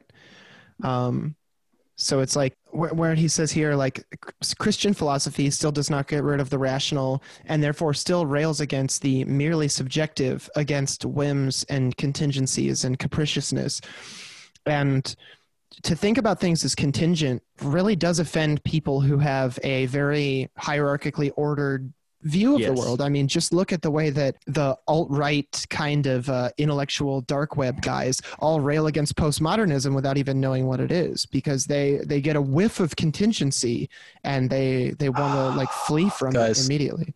So this next quote, we're getting, I think, for, we're kind of moving further in this kind of direction, um, Mm. where we're getting a little bit of of some of the psychoanalytic elements, but also like this critique of of Cartesian dualism and and how that how that sort of works um, for Stirner. Cognition has its object in life. German thought seeks more than any other thought to reach the beginnings and the fountainheads of life, and also and only sees life in cognition itself. Descartes' cogito ergo ergo sum has the meaning a person only lives when he thinks. Thinking life is called spiritual life. Only spirit lives, its life is the true life. So just as in nature, only the eternal laws, the spirit of reason of nature, are its true life. In the human being, as in nature, only thought lives, everything else is dead. With the history of the spirit, it had to come to this abstraction to the life of universalities or of the lifeless. Solely God, who is spirit, lives. Nothing lives but the ghost. when you let your experience get subsumed into the experience of a fixed ideal or something that you place up above you as a god it's like what you're really doing is rendering yourself passive and Mm. and handing your activity over to the activity of this phantasm yeah, it's it's it's like it's, it's yeah, it's very um sort of Calvinist, isn't it? It's like the idea of a yes. you you are the elect. The spirit sort of moves through you. You know, uh, you will not. You don't actually have free will. It's, it's the eternal laws. The spirit moves through you. It lives through you. And you know, as, as Hegel said, you know, the history is a slaughter bench, and but spirit lives through it. So who who is the slaughter bench for? Uh, everyone else. Uh, it's, it's it's for us. Only God lives. Only God is born in a community every day and dies again within it because you know they worship God as you know, if you're not in Catholic in Catholicism, the, the Eucharist is the God is present in the host, and yeah, he lives. He comes to you in the bread. You eat the bread, consumes it, distributes the community, lives again. Next well it, and isn't that like even outside of like all of this strictly philosophical stuff we're doing like even within christian theology that's a debate right it's like if if Hmm. if the spirit can become present in the host then the host must be at some level cut off from the spirit and to what degree that separation of like absolute godliness from our mortal existence is like the basis for a lot of different splits within christian tendencies Yeah, I mean, the question of transubstantiation has pr- probably the theological question that has killed more people on this earth than any other. But, but um, yeah, I mean, I mean, Stirner brings up later when he says it, that you just take the communion wafer, you just eat it, and you're done with it. It's your property. You've dissolved it. right And I think that's. I think uh, Hegel also has a, a letter to a, an education minister at some point, which is referenced in Rebecca Comay's book, um, the da- the Dash with Frank Ruda. It's called The Other Side of Absolute Knowing, and it's it's a reference to a le- what Hegel writes to this official, and he says something along the lines of to worship the presence of God in the host is equally to, wor- to worship the, the rat shit it will become later. And, uh, and then you see like the the raw line of flight that is Stirner just sort of punching through into Hegel's letters there. yeah it's interesting. It's like um it's like a it's like a crushing of of these symbolisms right? It's like um it's almost like calling them coping mechanisms. It's like you only eat the wafer and drink the wine because you need a coping mechanism to make you feel less alienated from this this holy spirit but it's actually your alienty from that holy spirit Mm. that that even lets you pursue Yes. these aims in the first place You have to partake in the substance of God and take it into your own body to feel like you're substantial. But guess what? I've just come back from this guy Hegel's lectures, and substance is subject. You're all you're all completely spooked. no, there's there's no subs there's nothing substantial about God. Um, if anything, he's close. he's just as subjective as me. right Uh, he doesn't actually. He's, he's a stale ghost, and you will not get substance from this. You only get further alienation and further misery from what you actually are, have been doing unconsciously the entire time, which is enjoying yourself or Right. attempting to, or to avoid pain. Well, because it's like this this placing of spirit outside of yourself that's something to be like uh, to be strived towards and attained is like it's just a busy box right that distracts you from just enjoy it, it's like a reflection of yourself that you don't recognize as a reflection of yourself that you feel alien from It always makes me wonder if a Stirner would have been, because I've always you've, you've seen like some people use Stirner and they use it in a sort of mystical sense. Mhm. It always made me wonder if if Stirner would have been a chaos magic guy. yeah. in the Invisibles, in the Invisible, even like the Promethea sense, if you know, where um, if you read the introduction to Crowley's uh, Crowley's introduction to MacGregor Mathers' translation of the uh, the Key of Solomon, he says, "Well, these, these are just all parts of the human brain. Don't worry, they're not actually demons." Like you can imagine, like Stirner to be someone like, actually, I'd like to invoke this this spooky part of me, but I'm going to consume it later because it, it's nothing there. It's not actually, you know, it's not actually a substantial. Well, it's like the two flavors of cynicism, right? It's like the one that's rejective, like the the one that tries to turn towards falsifiability and and scientific programs and stuff, and then it's the other one that says like even that makes no sense. There is no alternative except to just pick symbolic orders that you like and do things with them and Mm. and make sure that you have mastery over them instead of them having mastery over you Mm. and it'd be hard i it'd be hard for me to guess what kind of in-person uh, cynic Stirner would be Well, apparently he's just very quiet, uh, very meek, doesn't talk much. Although, although that's it. When when his biographer went to go speak to um, his wife Marie Dan- Dähnhardt, who is the book is dedicated to, she says, uh, "I never loved him. I'm not speaking to you about him. Go Huh? away." That's funny. looking into Stirner's life is like it was a comedy of errors right it was like a it was like a sitcom it was like a tv show in a lot of ways like Killed the- by a murder hornet. That's, Yeah. that was the bug. This quote for me, I think maybe it's my um, Southern Baptist rearing, is uh, is interesting. So, I even actually kind of posted along these lines about this, um, like Christian morality, Christian idealism being um, like it's the perfect ideology for slavery in in the context of like Nietzsche's Mm. slave morality in a sense because it's saying whatever your specific life troubles or like struggles or or whatever those are irrelevant to your eternal spirit it's bringing spirit above experience above the the real or like the material experience of life and elevating that beyond beyond you. So yeah it sort of very much prepares you to be like oh well whatever happens materially is irrelevant. Only this sort of spiritual I- idea of me that is eternal is important and therefore whatever happens materially is is less important and i should just what i should just be a subject you know what i mean? Right. Well, it's like um, a lot of churches will tell you, like, yes, like respect your boss and respect your family and everything, but remember, you are really only subservient to God. And that essentially just means that, like, whatever happens to you, remember that there's this this guy that you can't access who is your real real reason for things and so it gives you this kind of empty shape to Mm. cling to that doesn't have to be filled with anything because to fill it with something would make it tangible and would dispel its illusion right Yeah, render unto Caesar's what is Caesar's, but actually, Right. yeah, it doesn't. It's, it's it's insubstantial in a sense. I mean, in reality, it, it's not actually substantial. Yes, Stirner would agree with them on that, but they've just moved to substance somewhere else, right and sort of the, the sort of the, the liberals are, are bringing the substance down to earth in the form of, you know, divine The rationality, yeah. div- divine rationality, divine society, divine humanity. this is pretty good too. This is also go, going on in this kind of religious kick. Even if people outsmarted God and the devil in their former crass actuality, it was just to devour greater attention to their concepts. They are rid of the evil one, evil remains.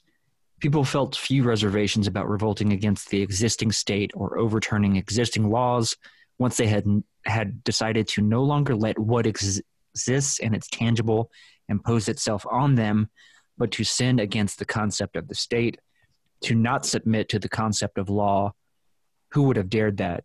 So one remained a state citizen, a law abiding, loyal person. Indeed, one seemed to himself only to be so much more law abiding. So there's a law-abiding gun owner there. Who has no problem really with, with turning the guns on on the government, but only makes sure that they are firmly obeying the law and firmly defending th- their state and their so-called freedom when they're doing so. right well it's um it's kind of the same cognitive dissonance that gets you somebody who has like bl- a thin blue line sticker Mm. and a uh, uh, Gadsden flag on the back of the same truck, and it's like, well, who do you think is going to be stepping on that snake? You know, so yeah, it's, it's kind of interesting. It, it's just the internalized thing, right? It's like, oh well, I don't do anything wrong. Like I'm a good citizen. I'm an upstanding, a moral citizen. I'm a Ned Flanders, you know, and like it's so hard to fight against people who position themselves as good in that sense because by the standards of society they become beyond reproach but it's not like their actions are now all good and only affect people in good ways right like you can get rid of the evil one and he has that in double capitalization there that's like a signifier you can get rid of the signifier of evil but there's still going to be evil things happening in your community It's it's it's yeah, it's, very it's, it's very structuralist. The structure it's, it's a theological structuralism, I guess. If you're doing Mhm. Stirner and talking about the, the theology of the spook, but this is, I mean, hell, Marx does that. He talks about commodity fetishism as having a sort of theological property to it, and it's a really existing structural one, you know, backed up by material practices. Sometimes you really wonder where Stirner and Marx really disagreed.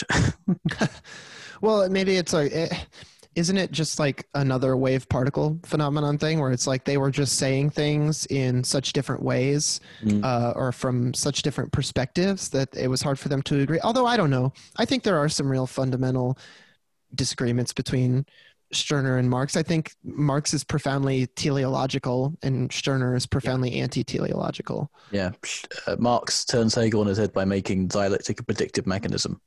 Right. Something that uh, I don't think uh, Stirner turns into a weapon. Uh, he has no he has no real uh, concept of what's going to happen. He doesn't actually care that much.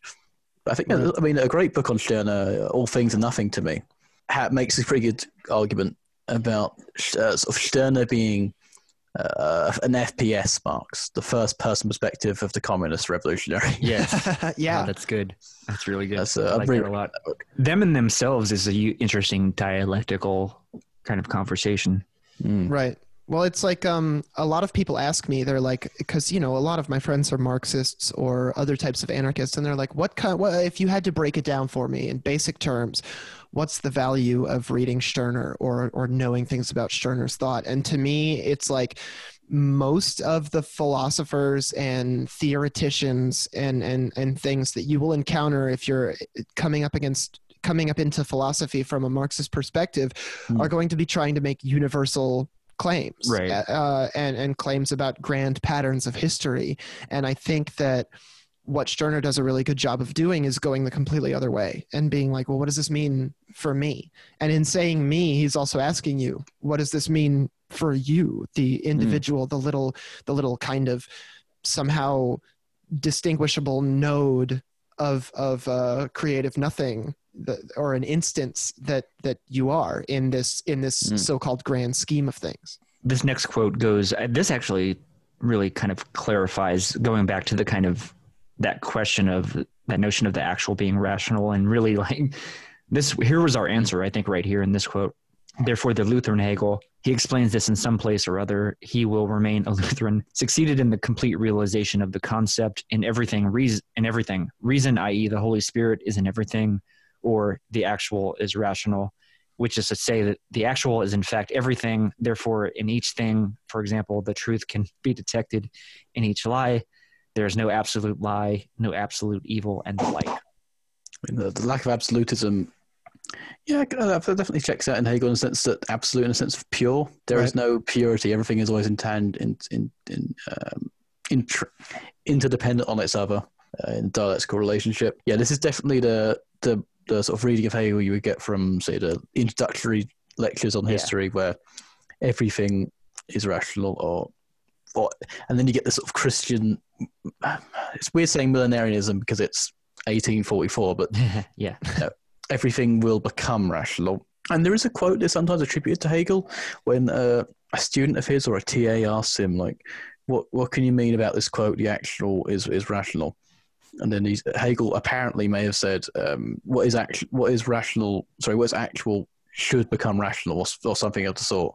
So yeah, this could be sort of the, dom- the dominion of the concept spreading into all aspects of life and then reifying what is already objective or in the objective world as therefore good, which is it. It, it reminds me of part of Hegel's philosophy right in the introduction, where he says um, he sort of denounces the principle which comes a lot when you think about rationality of, a, of an objectivity or, of- or of a state, which sort of gives the idea that if, if God gives man an office, he also gives him brains. And that's not the case, you know. The true human being is the nation, but the individual is always an egoist. Therefore, cast off your individuality or separation in which egoistic inequality and discord dwell. and Devote yourself entirely to the true human being, the nation, or the state. Then you will count as a human being and have all that is human beings. The state, the true human being, will entitle you to all that belongs to it and give you human rights. The human being gives you its rights. Such is the speech of the bourgeoisie. Yeah, and this is a really this is a really smart point, isn't it? It's like I don't need human rights. I need my rights. Right. And mm-hmm. and you need your rights and they need their rights. Like it's not like there's this one totalizing thing that we can all be granted. And you should be able to tell when it's phrased that way that intentionally or not, it's implicitly a lie. And this is a point of contention, like it, when you explain Stirner's attack on the idea of human rights or like totalizing universal rights, people will say, well, that means you're just saying you don't want to give anybody rights and we should just let people exploit each other. And it's like, no, it's more like saying everybody should go after their rights. And, you know, as much as we, we can help each other, but ultimately we are responsible for you it's like you have to fight to accrue rights you know? It's it's it's it's a very practical way of addressing um of of what you have you know what you have a right to instead of tying it to this this false promise of a universal right that you can partake in. I mean, the person who sort of says that, you know, yeah, you, you just want people to be exploited. But I say, yeah, what they say is, oh, you don't want human rights. Oh, that means you must want human rights violations. I'm like, uh, no, see, Stirner has already preempted this because he's he's talking about the fact that dehumanization, humanization are dialectically always intertwined with each other. They're speculatively speaking, they're, they're the same. So if they say that, you're going, no, no, I just want to, sh- no, I'm showing that this concept of humanity actually produces these because you know, but when you've got human rights, then you've got sort of the labour of living up to them, and therefore you've Mhm. got the what is you've got you know if you've got you've got the inhuman, you've got that which can be punished and disp- and, you know, and disparaged and exploited for being i- uninhuman. So it's like you know, if someone says you know, oh, I want human rights, so you want it, so you want things that are not human to not have rights. Right. Well, Well, it's like almost like a so many things that we call dehumanizing, uh, you know, poverty or discrimination or or whatever, are profoundly human things. Like those are things that really only affect humans, right? So it's like you have Mm. to be a human to be dehumanized, and it's in your supposedly dehumanizing activities or or conditions that that really make you human. Mm. Uh, or it's the it's the gap between the idea of human and the actual unique that gap is becoming human i don't know or becoming inhuman something like that I mean, yeah, becoming human is def- I know if you, it's definitely sort of the the act of being spooked. You could say is the act of becoming human by its Yes. adopting Right. the human standpoint. hmm because you're never able to reach your there's the, always going to be the gap between the idea the concept of human the idea of human and the actual implementation of your unique or your ownness there's always that separation or that gap that you can't recuperate. And that is the that's the alienation as well. Like it's not only the alienation of like your of your labor in the capitalist system but it's the alienation of the self from itself. Yeah Mm. well and it's like the reason a lot of people say like oh if i had a lot of money if i ever won the lotto i would just sit back. I wouldn't do anything. I would never and it's like no you wouldn't. You would still have things that you felt like you needed to live up to and, and keep up to. Like there's a reason that already rich and powerful people are some of the most busy people in the world. It doesn't mean i Mm. think what they're doing is worthwhile. It just means that like i recognize that they spend a lot of time and energy doing it. And it just goes to show that like i think Stirner wants you to confront that that liminal space between humanity and dehumanization and be comfortable in it wherever you're being tossed around in it or like learn to mm-hmm. ignore it. Because it's like if you try and struggle within it you're just going to keep getting bounced between the two poles anyway. This I thought was just good in the sense of the way it kind of like deconstructs. You might could say the like the alt right or the conservative movement today. Like they value the idea above. Yeah, that's their thing is the obsession with the ideal as opposed to the actual implementation of itself. hmm But if the deserving count as the free, because what does the comfortable bourgeois loyal official lack of that freedom, which is his heart desires, then servants are the free. The obedient servant is the free man. What a load of nonsense. What's the excuse that the you hear from like the right wing, the right wing side of the argument when it comes to protesters getting, or like even just people getting arrested and, and killed while while in custody with the cops. It's like, oh, you shouldn't you shouldn't have transgressed this idea. The fact Right. that you have transgressed this specific idea that we hold above your specific like your unique is like yes they value i mean that's just a great example of that like contradiction of of like the reverse i don't know the difference between materialism and idealism particularly i think in christianity or christian like metaphysics which is so much so like undergirds all of reality in the united yeah. states in particular. There's a fetishization of that subservience. It's like um it's like people will say like oh you don't have to support the war but you have to support the troops yeah. And it's like why? And it's like because they're good soldiers because they signed up to do their duty. And i'm like well if their duty is fucked up then i don't think they should be doing it. But people have that thing you know it's the same with the president. They'll tell you like you don't have to respect the man but i still have respect for the, for the office, of the president yeah. the Why? idea of the president. You Yeah. hold it above yourself and enthrall to it yeah. Yeah. I disagree with what you say, but I would fight to the death for your right to say it. yeah exactly. Uh, missing the forest, literally missing the forest for the trees. Yeah. And I mean, I think that's with so many systems is like they're reified by like, oh, oh, just because this thing exists, then it must be rational and it must be, you know what I mean? Mm. Well, it's a it's a it's a secular religion, right? It's a religion of duty or of patriotism or of right. nationality or or whatever.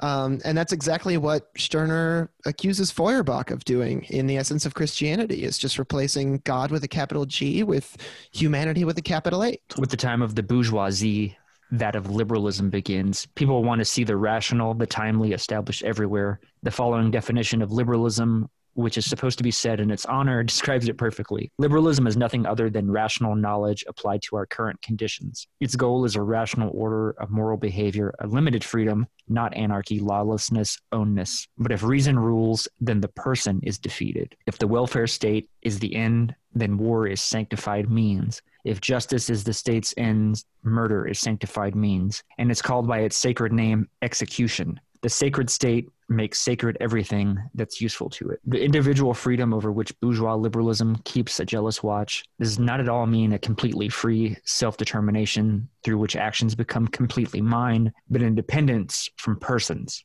In the bourgeois state, there are only free people who are forced into thousands of things, for example, into deference, into a confession of faith, and the like. But what does it matter? It's only the state, the law, not any human being that forces them. I would be quite uh, horrified now because I, mean, I don't I don't know if you read the papers, but it kind of seems like these people don't have to be forced into deference. It's kind of more like they just like it. Yeah. Yeah. Yeah. I- I mean, that's um, that's like the whole issue that I really take with the Democrats here in the United States is that like they love positioning themselves as the reasonable liberals who will listen to both sides. And like that's the real freedom of intellect. That's the real freedom of democracy is listening to the powerful and the not powerful and then coming up with some kind of bullshit compromise that doesn't work. So it's like you don't even have to and like I, I see it in my coworkers and I see it in people out in the street too. People will be like, well, you know, I don't like the system, but uh, we all got to pull through together so we can keep a sense of normalcy, right? So we can keep this and that. And it's like, why?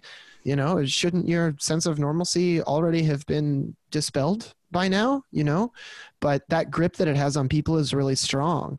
And like we were having a discussion about this in the BP Lettuce Discord the other day, where people were arguing over whether this kind of social pathology it can supersede material conditions and whether that's an over determination of the dialectic or whatever and i was just like pathology is a material condition it has material inc- implications and it comes from a material place I mean, is that not the material force of ideology itself that I was kind of talking Mm. about? And, and like that kind of vision of like, if you, like I said, for all intents and purposes, capitalism it is like a curse. It is a demon that rules over us. It has no like, there's no corporality to it, really.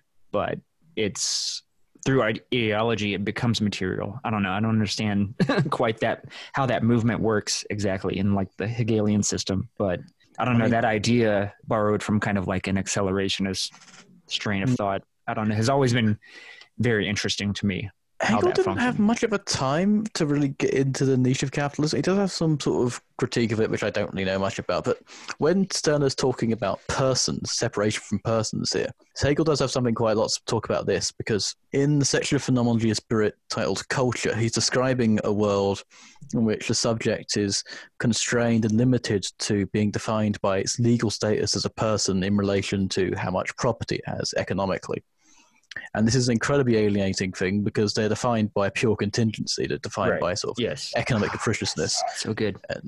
And for this reason, in labouring throughout the world, it tries to create more meaning for itself by give by sort of you know thinking, oh, this this should be very meaningful. Okay, what's what? Maybe maybe this world does have meaning. Let me think of a world where there's meaning, and suddenly you've got Christianity coming out of everywhere. So I, I- think Sherd is repeat. In, in, you could read him as repeating this dialectic of being stuck within the liberal world of, of personhood and trying to think that this economic state of capriciousness is something that would give rise to uh, a meaning to the state which is beyond it and beyond you, a world of faith in the state's rationality. It's a repetition of the same state that Hegel diagnoses as Rome that follows that doesn't come, really come to an end until the French Revolution.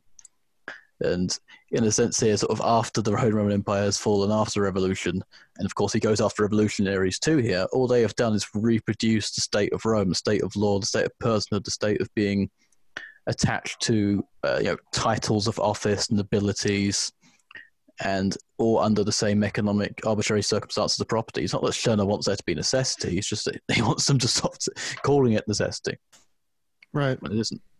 And I think going on to that, where he says, uh, as much as it is improved as strongly as the reflective as reflective progress may be, may be held to, there was always a new master set up in the old one's place, and the overthrow is a reconstruction, which of course brings to mind the famous Lacan quote about revolutionaries, what they uh, really desiring a new a new master and and getting one ultimately, which I think is a is a warning bell or what have you for all revolutionaries to consider. Yeah, well, I mean, if if your revolutionary program has something that you have even inadvertently placed into the the the lacking space that you in- your in your personal life that you lost when you gave up whatever faith you were raised on then i think that's going to cause problems you know and I, I don't even know if that's necessarily what Stirner is referring to every time, but that's and that's the way I see it kind of played out um, in the modern days. Like a lot of people will grow up and they'll be like, "Oh yeah, you know, I kind of outgrew the church that I was raised in. They were a little crazy," and then they'll have some like set of beliefs or set of Hmm. kind of underpinning beliefs that they have that same level of like almost Yeah. gnostic fervor for Right. it. It's like I just know this to be true, and you know, uh, if you're Stirner that's going to take the form of uh, reproduction of Christianity. Um, but I think it can happen, you know, regardless of of what religious form um, you were raised on. Or even in Marxism, like this eschatological notion of oh well once after the revolution you know that we're we're merging we're moving towards like this perfect Right. This perfection of humanity. Or even like in the idea that you can set up a transitional phase uh, of socialism from capitalism to Yeah. communism. It's like you're almost saying like we're going to have a revolution to establish socialism and then within socialism we're going to have to have these kind of liberal reforms that graduate towards communism. And it's like it's almost like there's instead of that like really what you need is is subsequent revolutions or like a scattered you know insurrections or or yeah, i guess it could, could be conceived of a couple of different ways. I mean getting into the without getting into the weeds of like um i guess how dialectics function or like how class evolves under socialism um i mean i don't know that's a, it's That's an incredibly hairy. Yeah, hairy right. topic yeah Dialectics is usually usually used by a lot of people to mean there's more than one of something, and they exist at the same time. It, it's not very, it's not used very well. the class count it's like dialects between this and that nation. It's usually just used to mean international relations. It's it's it's not a very good use of dialectics. Um, well that's the thing like i think most people still think that hegel's uh, dialectics is uh, a hypothesis antithesis synthesis in, instead Yeah. of like a unity of of opposites there's just there's so many there are so many misunderstandings about um, hegel out there yeah it leads to such a an, an awful middle way fallacy. Um, it's usually you know, hmm It says there's a to always show the absurdity of, of that reading. I always use a joke for this. I think Zizek uses from uh, about Stalin. He says, you know, uh, they're having a debate in the Comintern one day about okay, should there be money or not in the socialist paradise? Okay, so you got the left faction with Trotsky saying, hmm, uh, we definitely shouldn't have money. It's just a bourgeois commodity form that you know, has a, a power that is quite theological and fetishistic. And then on the other side, you've got uh, Bukharin on the right side saying, well, no, we still need money to regulate distribution of socialist produced goods. And then Comrade Stalin comes in, always the great dialectician, and says, Comrades, we have a thesis here, antithesis, the truly the resolution here relies in a synthesis of these opposites. We will have money, we will, have, we will not have money. Some people will have it, some won't. oh man, that's hilarious. A nice like King Solomon sort of approach Yeah. there. Yeah, just the cut the, dialectic in half. cut the baby. Yeah, just slice right through the Gordian knot. Why exactly. not? Yeah. I love a, a good Fichtean synthesis. I think this is pretty interesting. Let's see. The state pays well, so its good bourgeois citizens, the possessors, can pay broadly without danger.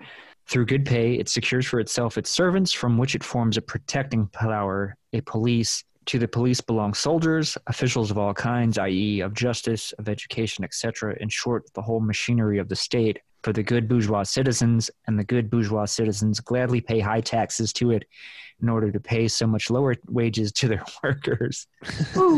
That's so good and so relevant now. Um, let me read this other section as well. But though the persons have become equal under liberalism, under the law, their possessions still have haven't. And the poor person still needs the rich person. The rich person still needs the poor person. The former needs the rich person's money, and the latter needs the poor person's work. So no one needs the other as a person, but rather he needs him as a giver, thus as one who has something to give, a holder or possessor. So what he has makes the man, and in having or possessions, people people are not equal. So this is the this is the, the the repetition of Rome, which has a slightly different undercurrent because here we have the or Rome or medieval Europe because here under capitalism each each one is a giver to the other because one side has nothing. The proletariat has nothing. They have no feudal land. They have no means of production. Each one is is a giver to the other, and it becomes yeah the process of giving it. There's sort of a philanthropic element here. For example, the giving, the giving of alms, the giving of charity, and it's the giving of labor on the other side Right. but also sort of a solidarity that could build between different givers. Um, and I think this builds in this, this will naturally produce for Stirner the idea of welfare out of the disparity that's been created between these two giving factions. And that's what's going to, as we'll see, take the next form of the substantive uh, ideal, the you know, spook prime. Uh, as, we, as we move into social liberalism, yeah. Well in a way it's like a it's a critique of the social contract right? Mhm. it's like um it's saying like you know it, by believing in this abstracted idea that like oh we provide our labor and then they pay us for it and everything is kind of has a, a level of abstract equality to it because of this circuitous route of, of distribution of goods and labor and everything that really just obfuscates the fact that you know the the proletarian class is getting the absolute uh, raw end of the deal, but they can believe in this social contract thing. They can be like, "Oh, I'm part of such and such society, German society, English society, American society," and that can be their their source of reconciliation for that glaring material disparity right in their face. And since they value the value is in the the idea and not the material as well. Like that Mm-hmm. like it's it's more important to be a good citizen than it is like that's the value, not your own Well, it's like um, it's like when people ask me, they're like, "Oh, if you like Stirner so well, then how can you be a communist? Shouldn't you just be in it for yourself? Shouldn't you just be the most advanced capitalist of all time?" And it's like, well, no, because like what I would really like, you know, what I want for myself is to live in a in a world uninhibited, uh, where where where the people around me don't actually have the economic hurdles that they need to to jump over so that they can like have time off of work to s- spend time with me or contribute to their own projects or communal projects. Like i'd like to see those kinds of things flourish. And it's like you know i just don't believe that there's some kind of system that we need to preserve or that i need to participate in to make that happen. I think that's an incredibly um, it's just a perverse way to to go about trying to realize yourself or to actualize yourself And it's, it's definitely also an argument for a sense of autonomy as well, because if, if you're in it for yourself, yes, but if I'm going to be going in it for myself and be now this rich disaster capitalist, all I'm doing really is letting capitalist social relations dominate what I'm doing. Exactly. As if there's something substantial outside of me. Well, really, to be autonomous, I need to be, I need to have the, I need to sort of have the sort of sense of myself to not uh, let myself be overcome by these kinds of desires that substantialize the other rather than just taking it all in its stride. And at the same time, if I'm if I'm if there's something out there that's dominating other people, it, it really I'm not that free. There's a, a lot of Right. solidarity to the Stern concept, the Stirnerite conception of individuality because really, if other people, even if other people like my property, like you know, we're all, even if we're in, in, I can't have an intercourse with someone who is not also unique or not also, in a sense, my own. hmm My autonomy is incredibly tied up with them, because if it, if they're alienated from me, they're alienated from themselves, I can't really, I can't really interact with them. Right. Right. Yeah, An injury to one is an injury to all, to, through the most, you know, uh, horrible and using of books, at least in terms of its prose. I think what's interesting too here is like pointing out this um, really this essential contradiction within liberalism of this like the equivalence before the law and equivalence in possession. And so like in, in an abstracted sense under liberalism, the poor person is is equal to the rich, but like in the specific instance that is obviously not not the case right? Mhm. like and that being the like central again like that's just the central contradiction of of liberalism that it cannot you know what i mean? It can't ever facilitate or can't ever cross that gap Yeah, it's, it's a formal equality before the law, but your your potentiality to shape this formal equality, this, these forms of the law which determine you and your own conduct, are undermined by the fact that the content of the social community defined by the law is really manageable in terms of property. So the Exactly. content is always is always disputed. I think it's, al- could also bring something out of this discussion of um, about the notions of the deserving poor and the undeserving poor, the the good citizen poor and the bad citizen poor. But Right. really, dialectically, they're always the same because in the rational state, everything is ordered as it, as it needs to be. So there is no the deserving poor and the undeserving poor are the same thing, and the distribution of handouts is, is arbitrary and upon the, the divine miraculous good of of the, of the bourgeois class. Well, right, yeah, it's the it's the self it's the tautological logic, which is like, oh, you're poor because you didn't work hard enough, and Mm. somebody can be like, oh, well, I, I, you know, I worked as hard as possible. I just faced a lot of problems, and it's like, well, no, I mean, if what you're saying is true, then uh, our system is fucked up, and I know our system is perfect, so Mm. it's your own fault. Like I guess what, what Freud would have called kettle logic.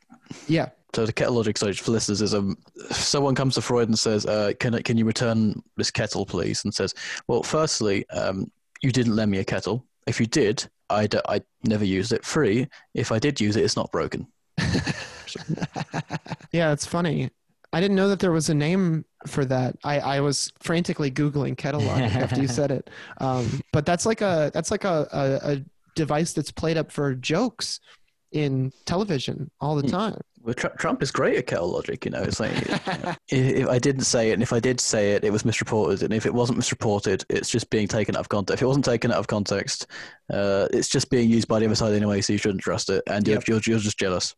And if you're not, and if you're not jealous, what's the problem with you? Why would you be jealous of me? Like, boom take Just- for a- just logic just like hemmed in by logic be very easy to be Donald Trump. Uh, yeah, you just have to be born in the right circumstances, Yeah. right? very easy. Uh, it's a very rational position to be in. this next bit goes more i think we're stepping into the critique of uh, of social liberal, liberalism now. So rather turn the matter around and tell yourself i am a human being. I don't need to first produce the human being in me because it already belongs to me like all my qualities. The socialists also taking away property fail to observe that this assures itself a continued existence in ownness. Are only money and goods a property then or is every view my thing a thing of my own?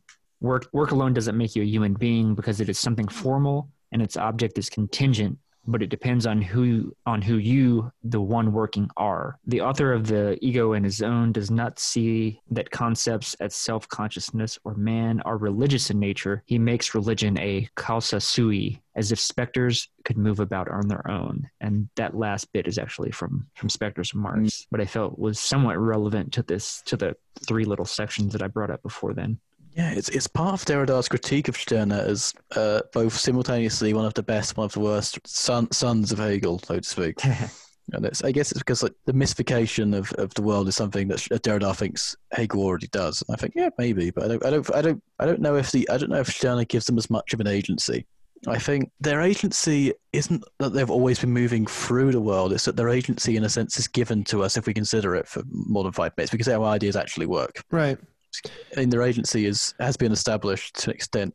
Actually, it hasn't really been established in Hegel. But if you think about what pe- what makes people go, as Althusser says when he talks about ideology, what makes them go. These spirits do have agency because maybe, maybe Derrida's critique is that Stirner doesn't necessarily ground them as much as he would like in a material practice in the same way that something like Foucault or Althusser does. But yeah, I, I do think this is um, I did think there's definitely an underlying materialism from it, and I think this is the idea. I think the idea of it being a first-person kind of experience of the Marxist critique of ideology would would, would fit this quite well. But yeah, sorry to get to the, the socialism stuff. The socialism stuff, for me, I just read it as the socialists want to essentialize society for the good of everyone, but really it's the good of society because society is everyone. Society is in in and for itself everyone.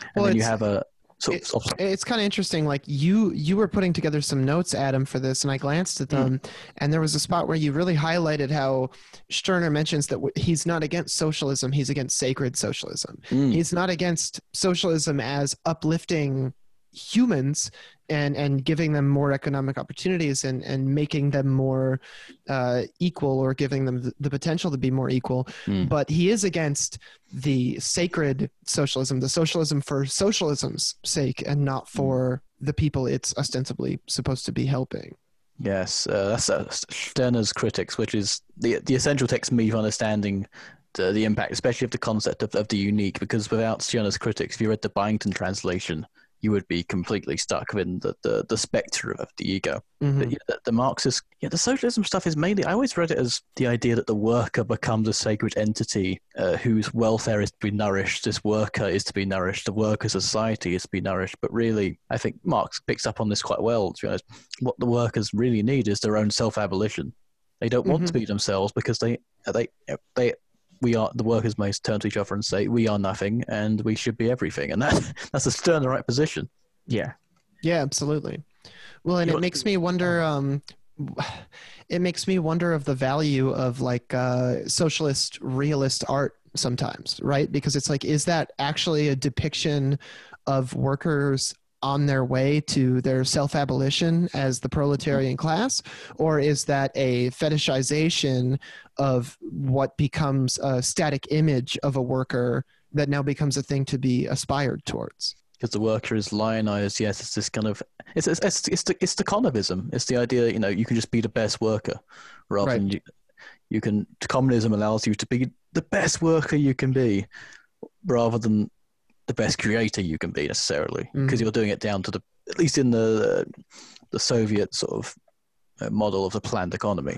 This next quote I think is good and kind of like goes further down that down that line. He works only to get away from work. He wants to make labor free only so that he can be free from labor. Enough his work has no satisfying content because it is only assigned by society, is only a stint, a task, an occupation, and conversely, his society doesn't satisfy him because it only gives work. Yeah, he gives him work in five year installments. well, this is like um, people. People will ask me. They'll be like, "What's your career plan?" And I'll be like, "Well, I'm 29. I'd really like to be semi-retired by the time I'm 35." And they're like, "35," and I'm like, "Yeah, you know, I'll still podcast and and do some things here and there, but I I, I want to just be able to coast and and really be self-determining." And they're like, "You can't do that." And I'm like, "Why the fuck?" Why the fuck not? There's yeah. you know if you can make it work like th- you should do it and i think that- they just they can't wrap their heads around the idea that i wouldn't have a thing like a job or a, or a school or or some kind of set schedule Yeah. or something because without that it's like people feel lost it's like i uh, my job had me working i, I work as a valet and as a uh, lot attendant and i was at a hospital for a couple of weeks and they sent me an old dude who was um, he had been retired for four years and he complained to me that there wasn't enough work to do at the job he was like i could just listen to the radio at home and i was like dude you need to relax you should just listen to the radio at Yeah. home Right. Yeah. It's this weird society.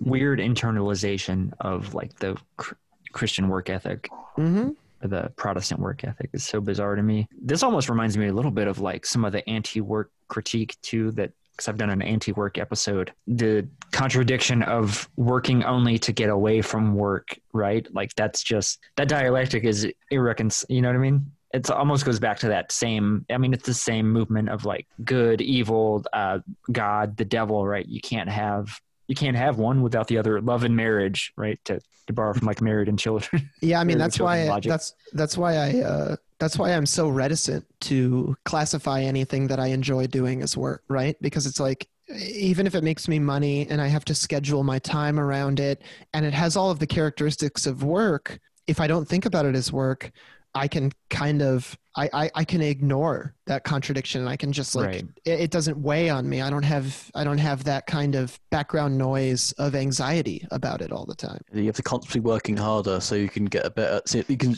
at least attempt to maybe get higher up in your own sort of position as a company. So what So you doing that you can for? work So I can, yeah, so I can work less later. Yeah, oh, exactly. After you've So you- retired, you've, you know, decrepit, you know, you're becoming decrepit. Well, that's the thing is it's like if it wasn't that way, then anybody who ever got like a made a billion dollars in a year would never work another day in their life. Mm. But that never happens. People are even if they're already wealthy, they're always working. Well, they get Jerusalem syndrome. You know, they they think because they've made a billion dollars that the rational system has meant that you, you are selected, and like they're altruists. You know, they Mhm. like they can't let people go without their without their guidance. They've made a billion dollars. Would Christ turn away from that cross and not make another billion dollars? Wow, that's that has some bite to it. Ugh. I love this next one. This is like trademark Stirner here is just this little line.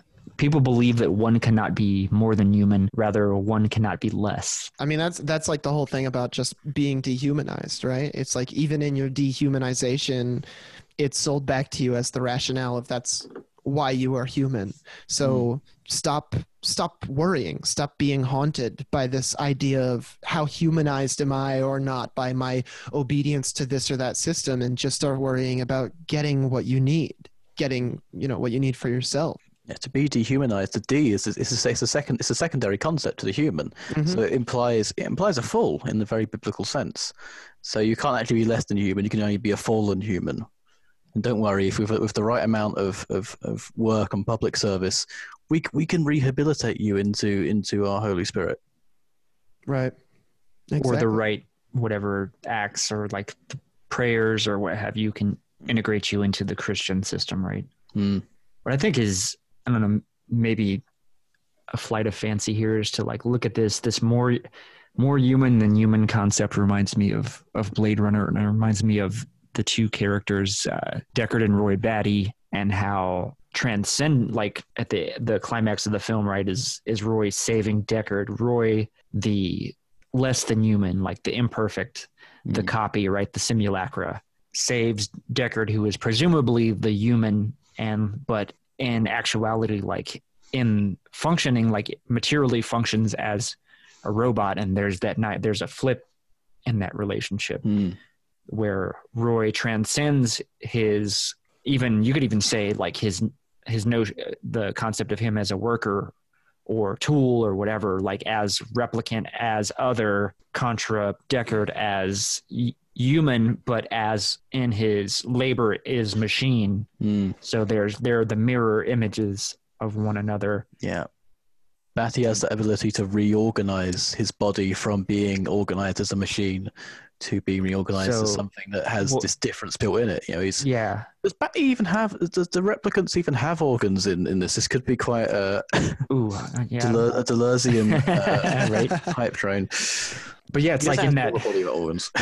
in what what Roy is doing is coming to terms with his ownness in that moment, or like uh, you know, I think the the Nietzschean sort of overcoming oneself is also like another reading, but I think Stirner sh- somewhat can apply there. And as far as like Roy is really taking, he like he's discarding the ideas of what both a human is and what a replicant is, and he's becoming his own unique, and that's why he decides to rescue Deckard because in so doing he is so it's like that recognition of of what being an egoist really is. It's not like I do what I want I enjoy this the suffering of this being. It's no I transcend that. I recognize them as having their own unique which is worthy of salvation. And then Mm. I, that's why that's the motivation for Roy Yeah, to save Rick.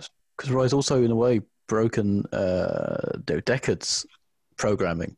yes because he doesn't. He just he's he can die on his own terms now. The organizational chain has sort of been broken. There's this. The contradictions have exploded, and suddenly you've just got this. Well, what do we do now? But that's that's the aspect of freedom. Hell yeah. So this next bit, I think, even flows into that picks up on this notion of the concept of like the human being, and I think has some relevance even in light of that like metaphor with the we are discussing with rory Batty and, and Rick Deckard. Hmm. So liberalism proceeds in the following changes. First, the individual is not the human being. Therefore, his individual personality counts for nothing. No personal will, no capriciousness, no orders or decrees. Second, the individual has nothing human. Therefore, no mine and thine or property counts. Third, since the individual neither is a human being nor has anything human, he is not to be at all. He is, as an egoist with his egoistic things, to get annihilated by criticism, to make room for the human being, the human being only now discovered. Stirner here is going through sort of the three phases of liberalism. Uh, the first one would be before this was the, I mean, for all three of these phases, the human being is l- sort of lingering as a spirit of a god that's just been sort of vanquished as the guarantor of meaning in, in the world. So the 1st mm-hmm. is rationality, divine reason, which is incredibly Christianized, very it's basically this is a conservative Hegelianism that takes Lutheranism and adds a rational flavour to it and takes a state as something a realization of rational concepts.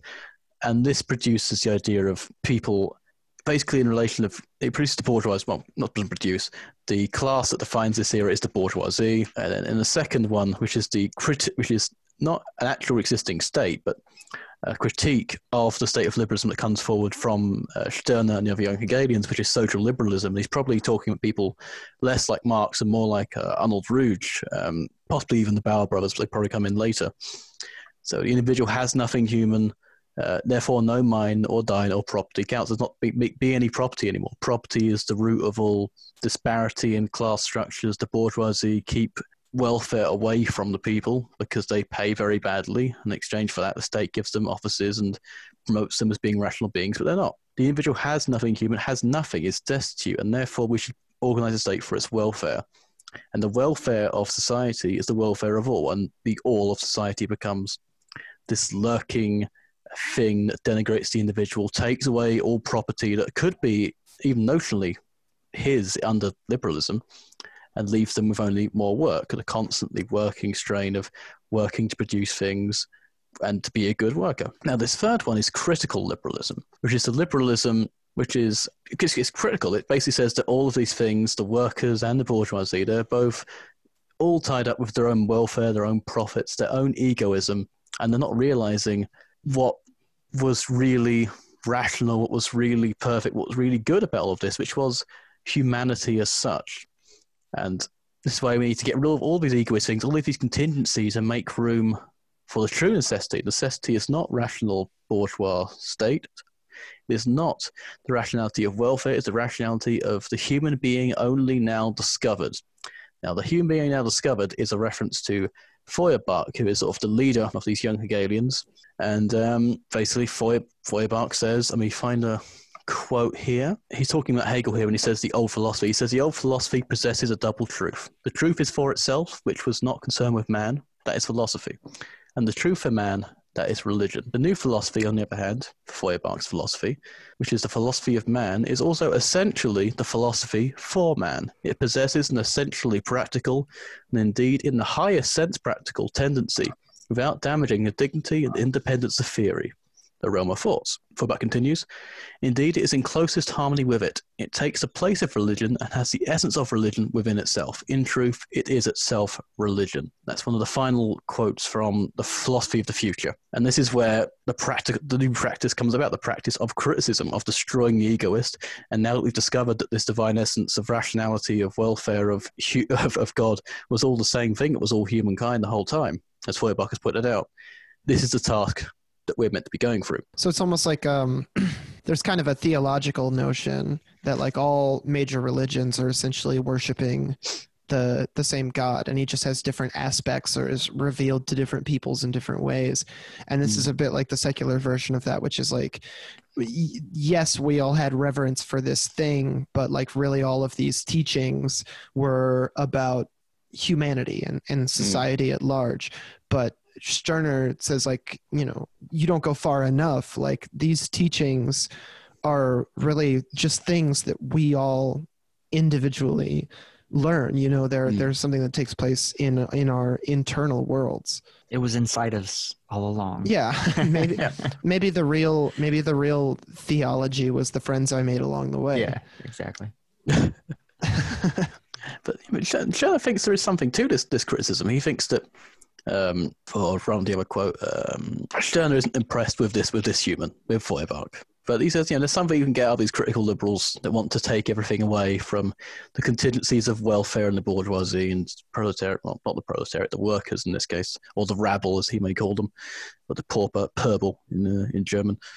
And he says, now, even if I'm not much infused to be free or human, I still don't want to miss any opportunity to put myself forward or assert myself. Criticism offers me this opportunity by teaching that if something takes root in me and becomes indissoluble, I become its prisoner and slave, i.e., a possessed person. An interest, whatever it may be for, has captured a slave in me if I cannot get rid of it, and is no longer my property, but I am its. Let's therefore accept the lesson of criticism to let no part of our property become stable, and to feel happy only in dissolving it. Now, this is Stirner really taking the idea of fixity and identity to its to its core, but also doing a critique of any kind of domination, because domination always tries to perpetuate itself. Domination always substantializes the other as that which needs to be dominated. He, he takes this lesson from Hegel that you know that, that which tries to dominate the world just to constantly make it force it to recognize its own egoism hasn't actually been assured of its own egoism nor does it truly believe in it, and will be dominated uh, in the same way by being dependent on look you know i am the egoist i'm creative nothing you must recognize me but that you, you assume that there's a sort of substantial thing that can do that whereas only you can do that Right. this is a, it's a non-denominational part of a Stern, and I think Saul Newman really brings this out in his essay on Stirner's voluntary uh, inservitude, which I think also does use a bit of Foucault as well. I haven't Sorry, read that was that a long yet. rant. that was a, that was a It's long like- rant, but uh, That's one I haven't read yet. No, it's done good. it- It's very actually John and I, uh, John and I have like done a couple of the Stirner pieces that uh, that Newman has written hmm I've only, I've only read like that one, so outside of having Saul on the show to begin with. For anybody who wasn't aware, he, he said thesis, antithesis, and synthesis on that show, and I was like, it was, it was heartbreaking. right? These next few quotes, I'll read them all as one, but they're sort of disparate. But I think they're all kind of go forward in in kind of interrogating this somewhat similar idea. I want to be and have everything that I can be and have. If others are and have something similar, what do I care? Something equal, the same, they can never be nor have. I do them no harm, as I also do not mock no harm, uh, do the rock no harm by having the advantage of motion over it. If they could have it, they would have it. I don't think of myself as anything special, but as unique. Without a doubt, I am similar to others. However, this holds good only for my comparison or reflection. In fact, I am incomparable, unique. Free yourself as far as you can, and you can have done your part because it is not given to everyone to break through all limits, or more eloquently, that is not a limit for everyone, which is one to the others. I cannot become a human I because I am simply I and not mere human being. All of these quotes, again, there's they're separate, but they're they're getting towards or they're going towards the same idea, the idea of the unique that Stirner, I think, will be moving more of a focus into as we step into part two of the book. Yeah, and it's like the um the particularity of of each unique. You know, he's talking about like it is not given to everyone to break through all limits, or more eloquently, that which that is not a limit for everyone, which is one to the others. Which is to say, like not everything seems like the same barriers to be overcome for each of us. And you know, uh, here in the top quote, without a doubt, I am similar to others. However, this holds good only for comparison or reflection it's like saying like you can you can notice and you can you can take take part in and and and uh, take an interest in the differences and similarities between you and other people but you can't chalk those up as some kind of um, uh, objective thing that, Right. that ties you all together there is no social substance because social substance is social subject, and subjects are just these. It's not a sort of field of subjectivity. There are subjects that are produced by their circumstances, and there are Right. subjects that c- consciously can try and posit themselves and break through the limits of what subjectivity can be like in, in a given area. Um, uh, Which is like a- sees his subjectivity. This is the means of subject production of position. I think that's very Del- Deleuzian or Guattarian as well. Mm. Stirner definitely maxes out the free syntheses, doesn't he? yeah, you know, it's he's making connections of anything he wants to. right. Uh, he can break them at any time, and you got the third one, which is all of them is. I like how he makes the distinction between like this notion of like being special or like elevated, I think is, but unique and making that distinction clear. So I think that is easy to like. I think people will, you know, the kind of lay understanding of Stirner is that yeah, they take the notion like that there's something special about like that raises the unique above, and that's not that's not the movement, right? Yeah, because the unique cannot be raised above. It cannot be raised above itself into an essence over itself because it, it can never be captured. Well, that was kind of uh, Marx's critique of Stirner and the German ideology, right? Like that Mm. was why he called him Saint Max, because he was saying, "Oh, he doesn't realize that he's actually uh, just placing himself at the the center of all things," and it's kind of a bit of a misreading of what Stirner's concept of the self really is. It's almost like yeah, there's a very much a Deleuzian like kind of un- Guattari does this too. It's like this very like extreme form of materialism, and I'm wondering now that like is is that maybe the commonality? Is this like very grounded materialist approach to It's an eminently self producing, self centralizing form of being that can make connections in can make as many material connections as it as it can, whilst at the same time having the ability to not consciously let them become something over and above themselves and the idea that they can break those connections and then repeat them in different Yes. ways. Right. There is definitely I would yeah? There's like that rhizomatic kind of nomadic Hmm. element. the plasticity element of this, I think, really is sort of the subject substance which allows Stirner to sort of take on forms in these different ways. And I think you could even see like kind of um, uh, the positive side of plasticity as being this ability to take on new forms, to connect with things, to be receptive to them, and to synthesize it like in a conjunctive sense.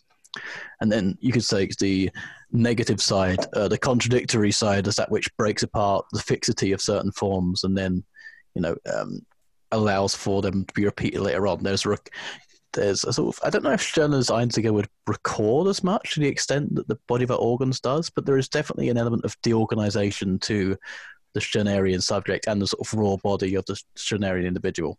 It's like an assemblage of enunciation. Mm. Deleuze-Hegelianism, it's it's coming. yeah, exactly. Um, and I think, well, maybe I should should I I should probably read these together. I think because it's a good good little um, contradiction here.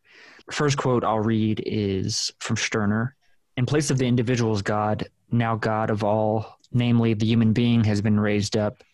It is indeed the highest thing in all of us to be human, but since no one can quite be what the idea human being implies, the human being remains for the individual a beyond a lofty beyond an unattained supreme being a god.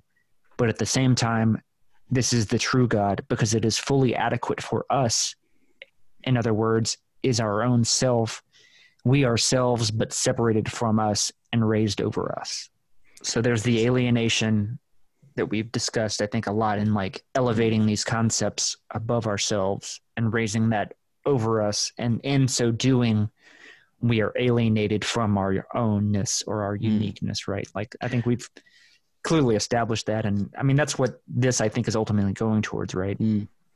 It's just definitely. I think it's also a lot of there's a lot of Feuerbach being pushed into consideration here. It's like the Feuerbach knows that no one can actually be the full human being, but at the same time, this human being is this divine, it's the divine essence. Its mask is pulled off, and it's the human essence. Doesn't make it any less uh, transcendent. It just makes it more palatable to a society that wants to see itself as, as post-religious. Right. this next quote is from deleuze's from nietzsche and philosophy that i thought was relevant here and nietzsche's positive task is twofold the overman and transvaluation not who is man but who overcomes man the most cautious people ask today how may man be preserved zarathustra however asks as the soul and the first one to do so. How shall man be overcome? The overman lies close to my heart. He is my paramount and sole concern, and not man, not the nearest, not the nearest, not the poorest, nor the most suffering, not the best. This this is this is Deleuze's uh, attempt to sort of move beyond like move beyond Stirner because if you you know, say so the quotes are uh, not who is man but who overcomes man And the, the, the, the move from what is man to who is man is the move that he makes in Nietzsche and philosophy, to get the quote you, uh, you, brought up last episode.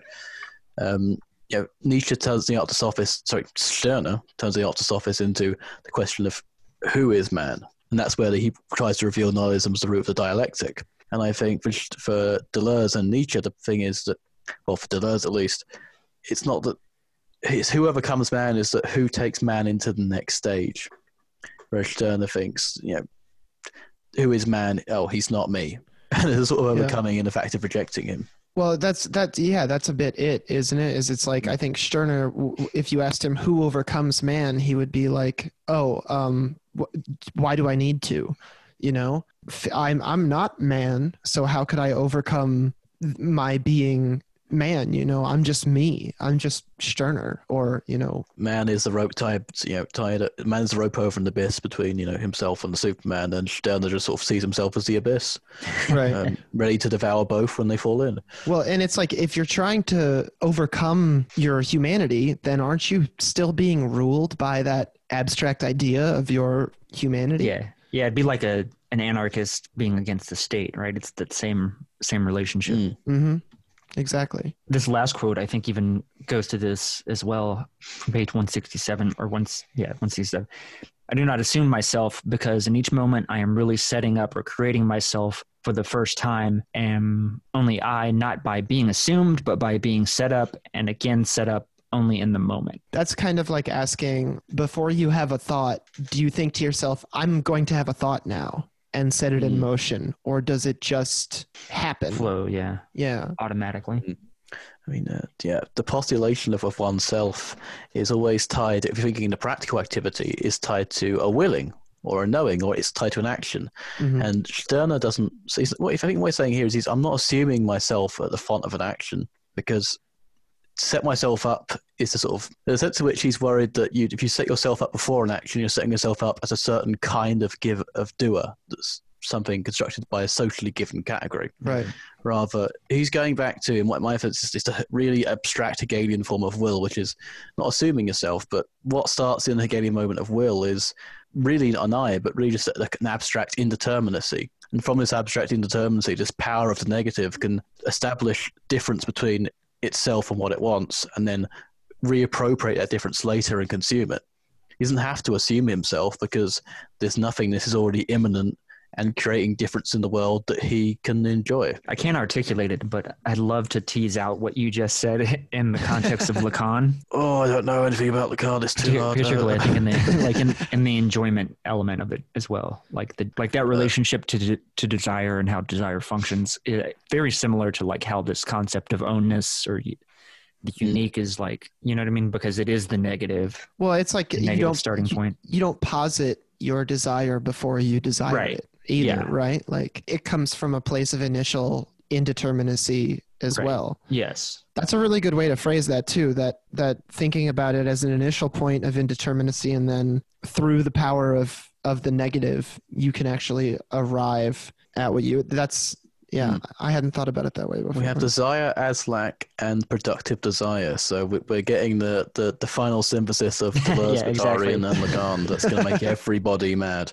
It's Yeah, um, it's difficult though because I think the so that's been my argument is that the negative like okay so Deleuze is the is talking more so about like a positive stance and Mhm. Hegel, Lacan, Stirner perhaps a, a negative.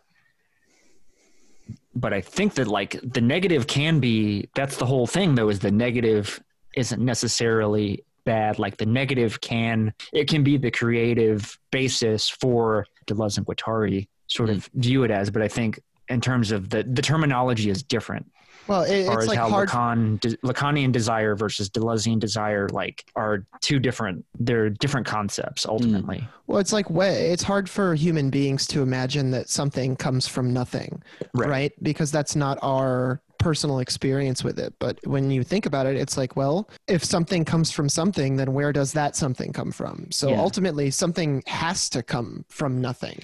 Right. You know, that's kind of the the beginning and the the end point of of thought, action, the dialectic, you know Right. whatever you want to call it movement Yeah. um, is a, is a nothingness or, or a stasis But that's a that's a Hegelian challenge. I mean, the beginning of the science of logic is, you know, um, okay, can, let's just think of being and it's nothing, and then suddenly just this flash, thinking of thinking of being, seeing it so indeterminate and nothing, you get this flashing that creates the, the movement that goes throughout the whole thing. mm-hmm. It's, it's it's almost a cosmological sense in which you know. Could something, you know, could something come from nothing? It's like, well, if you think about the concept of something and nothing, are you really, what's the content there? yeah yeah. you know, something is, nothing isn't, or something is what, nothing is what. Oh, it's both. Oh, it's- okay. Oh, there's a sense in which this the very that level of abstraction is already going to give you an indeterminacy. definitely yeah, yeah I wonder. I'm not read up well enough on on Spinoza, but I'd love to like engage with how Spinoza and Stirner would sort of jive in that sense. If he got his, if he got Spinoza, it would have been through. Well, I'm, I'm, I'm, I don't know how much you've read, but it, he at least went to most of like Hegel's lectures. And if he went to one on history of philosophy, he wouldn't have got the most accurate Spinoza. I would, I probably would say. Um, Because there's that dialectic too. It's like the the Hegelian Spinozan views of contradicting or views of universality. Mm. I don't know if Spinoza allows for negation in the in the same way. I don't, that there, it's- that every time there's a new book like every couple of years on this damn thing. Um, Right. The, the original one that most people do like to tap into was um, Macherey's uh, Hegel or Spinoza, which sort of says uh, that Hegel got a lot of Spinoza wrong, uh, but still tries to make a productive relationship. And then you've got recent couple of years, you have uh, Gregor Moder's Hegel and Spinoza, and we're never going to really see the end of this. oh man that's kind of like uh, how every every so often there's a new philosophy book that's just being and another noun Mm. being in Yeah. death being in time being in consciousness being in politics whatever like Unique or its property. yeah well, since there since there exist other since those exist already, there can only be some, like there has to be being in time for there to be something else in time. i'm just going to write one called Oh. being and being that's just a bunch of truisms and it's going to sell like hotcakes being and becoming. Becoming being. There's someone actually um, that is working on. Uh, this is a little bit off topic, but along the same lines. Is somebody's working on a um, uh, what is it? Au- capitalism and autism, oh interesting and like Okay. the Deleuzean, you know, schizophrenia instead of schizophrenia and capitalism, hmm autism and cap- capitalism. These is in sort of technical. T- I know, I know capitalism in particular has, ref- has like references to autism. I don't know if it's the technical ones. I don't know if it's going to be the most clinically sensitive given, you know, the, some of the term. yeah very well advanced bits instead. I mean, people like to argue about whether or not De, Deleuze and Guattari were clinically sensitive enough. You know, it's like that's always that can always be relitigated on on Twitter. Yeah.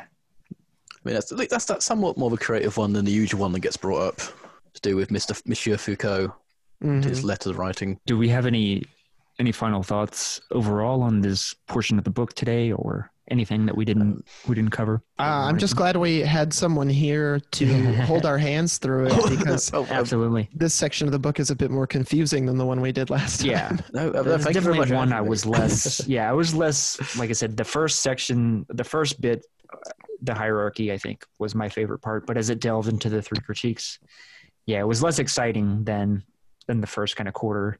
It's, it's, it's the same rhetoric all the time. You know, X is you know, freedom of X is not my freedom. Uh, But what Yeah. about what about Y? Well, freedom of why isn't my freedom either.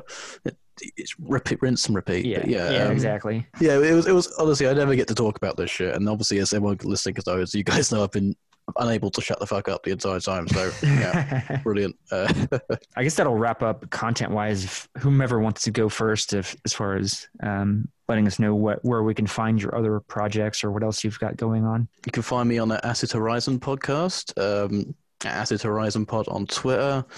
Uh, my at is Deleuze Hegelian, just to make everyone else mad. Um, you can find blogs. Uh, I do industrial music. You can find that on there. Uh, but yeah, great to be here. Thanks for having me on. Cool, yeah. And uh, I'm John from Beep Lettuce. You can listen to my show Beep Lettuce. You can listen to my other show Work Stoppage, which only uh, comments on labor-related issues. And I stream sometimes on twitch.tv slash Beep Lettuce Pod. Or as a reminder, we did do uh, part one of this kind of series, which I will link in the show notes.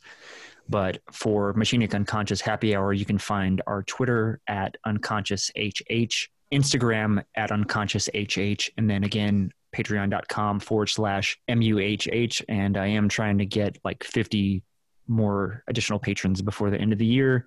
So consider us throwing throwing us a dollar uh, to help support the show. Thank you both again. Turned out really well again. Another fucking excellent episode. and uh, but yeah, this will be uh, the Machinic Unconscious Happy Hour with Cooper Cherry signing off.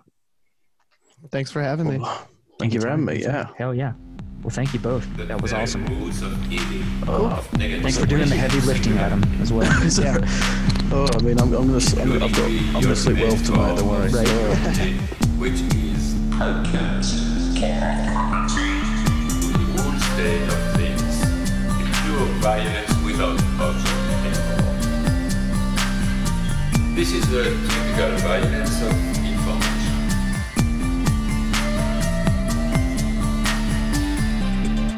violent because what happens there is a murder of the real, the vanishing point of reality. Let's not have a misunderstanding here.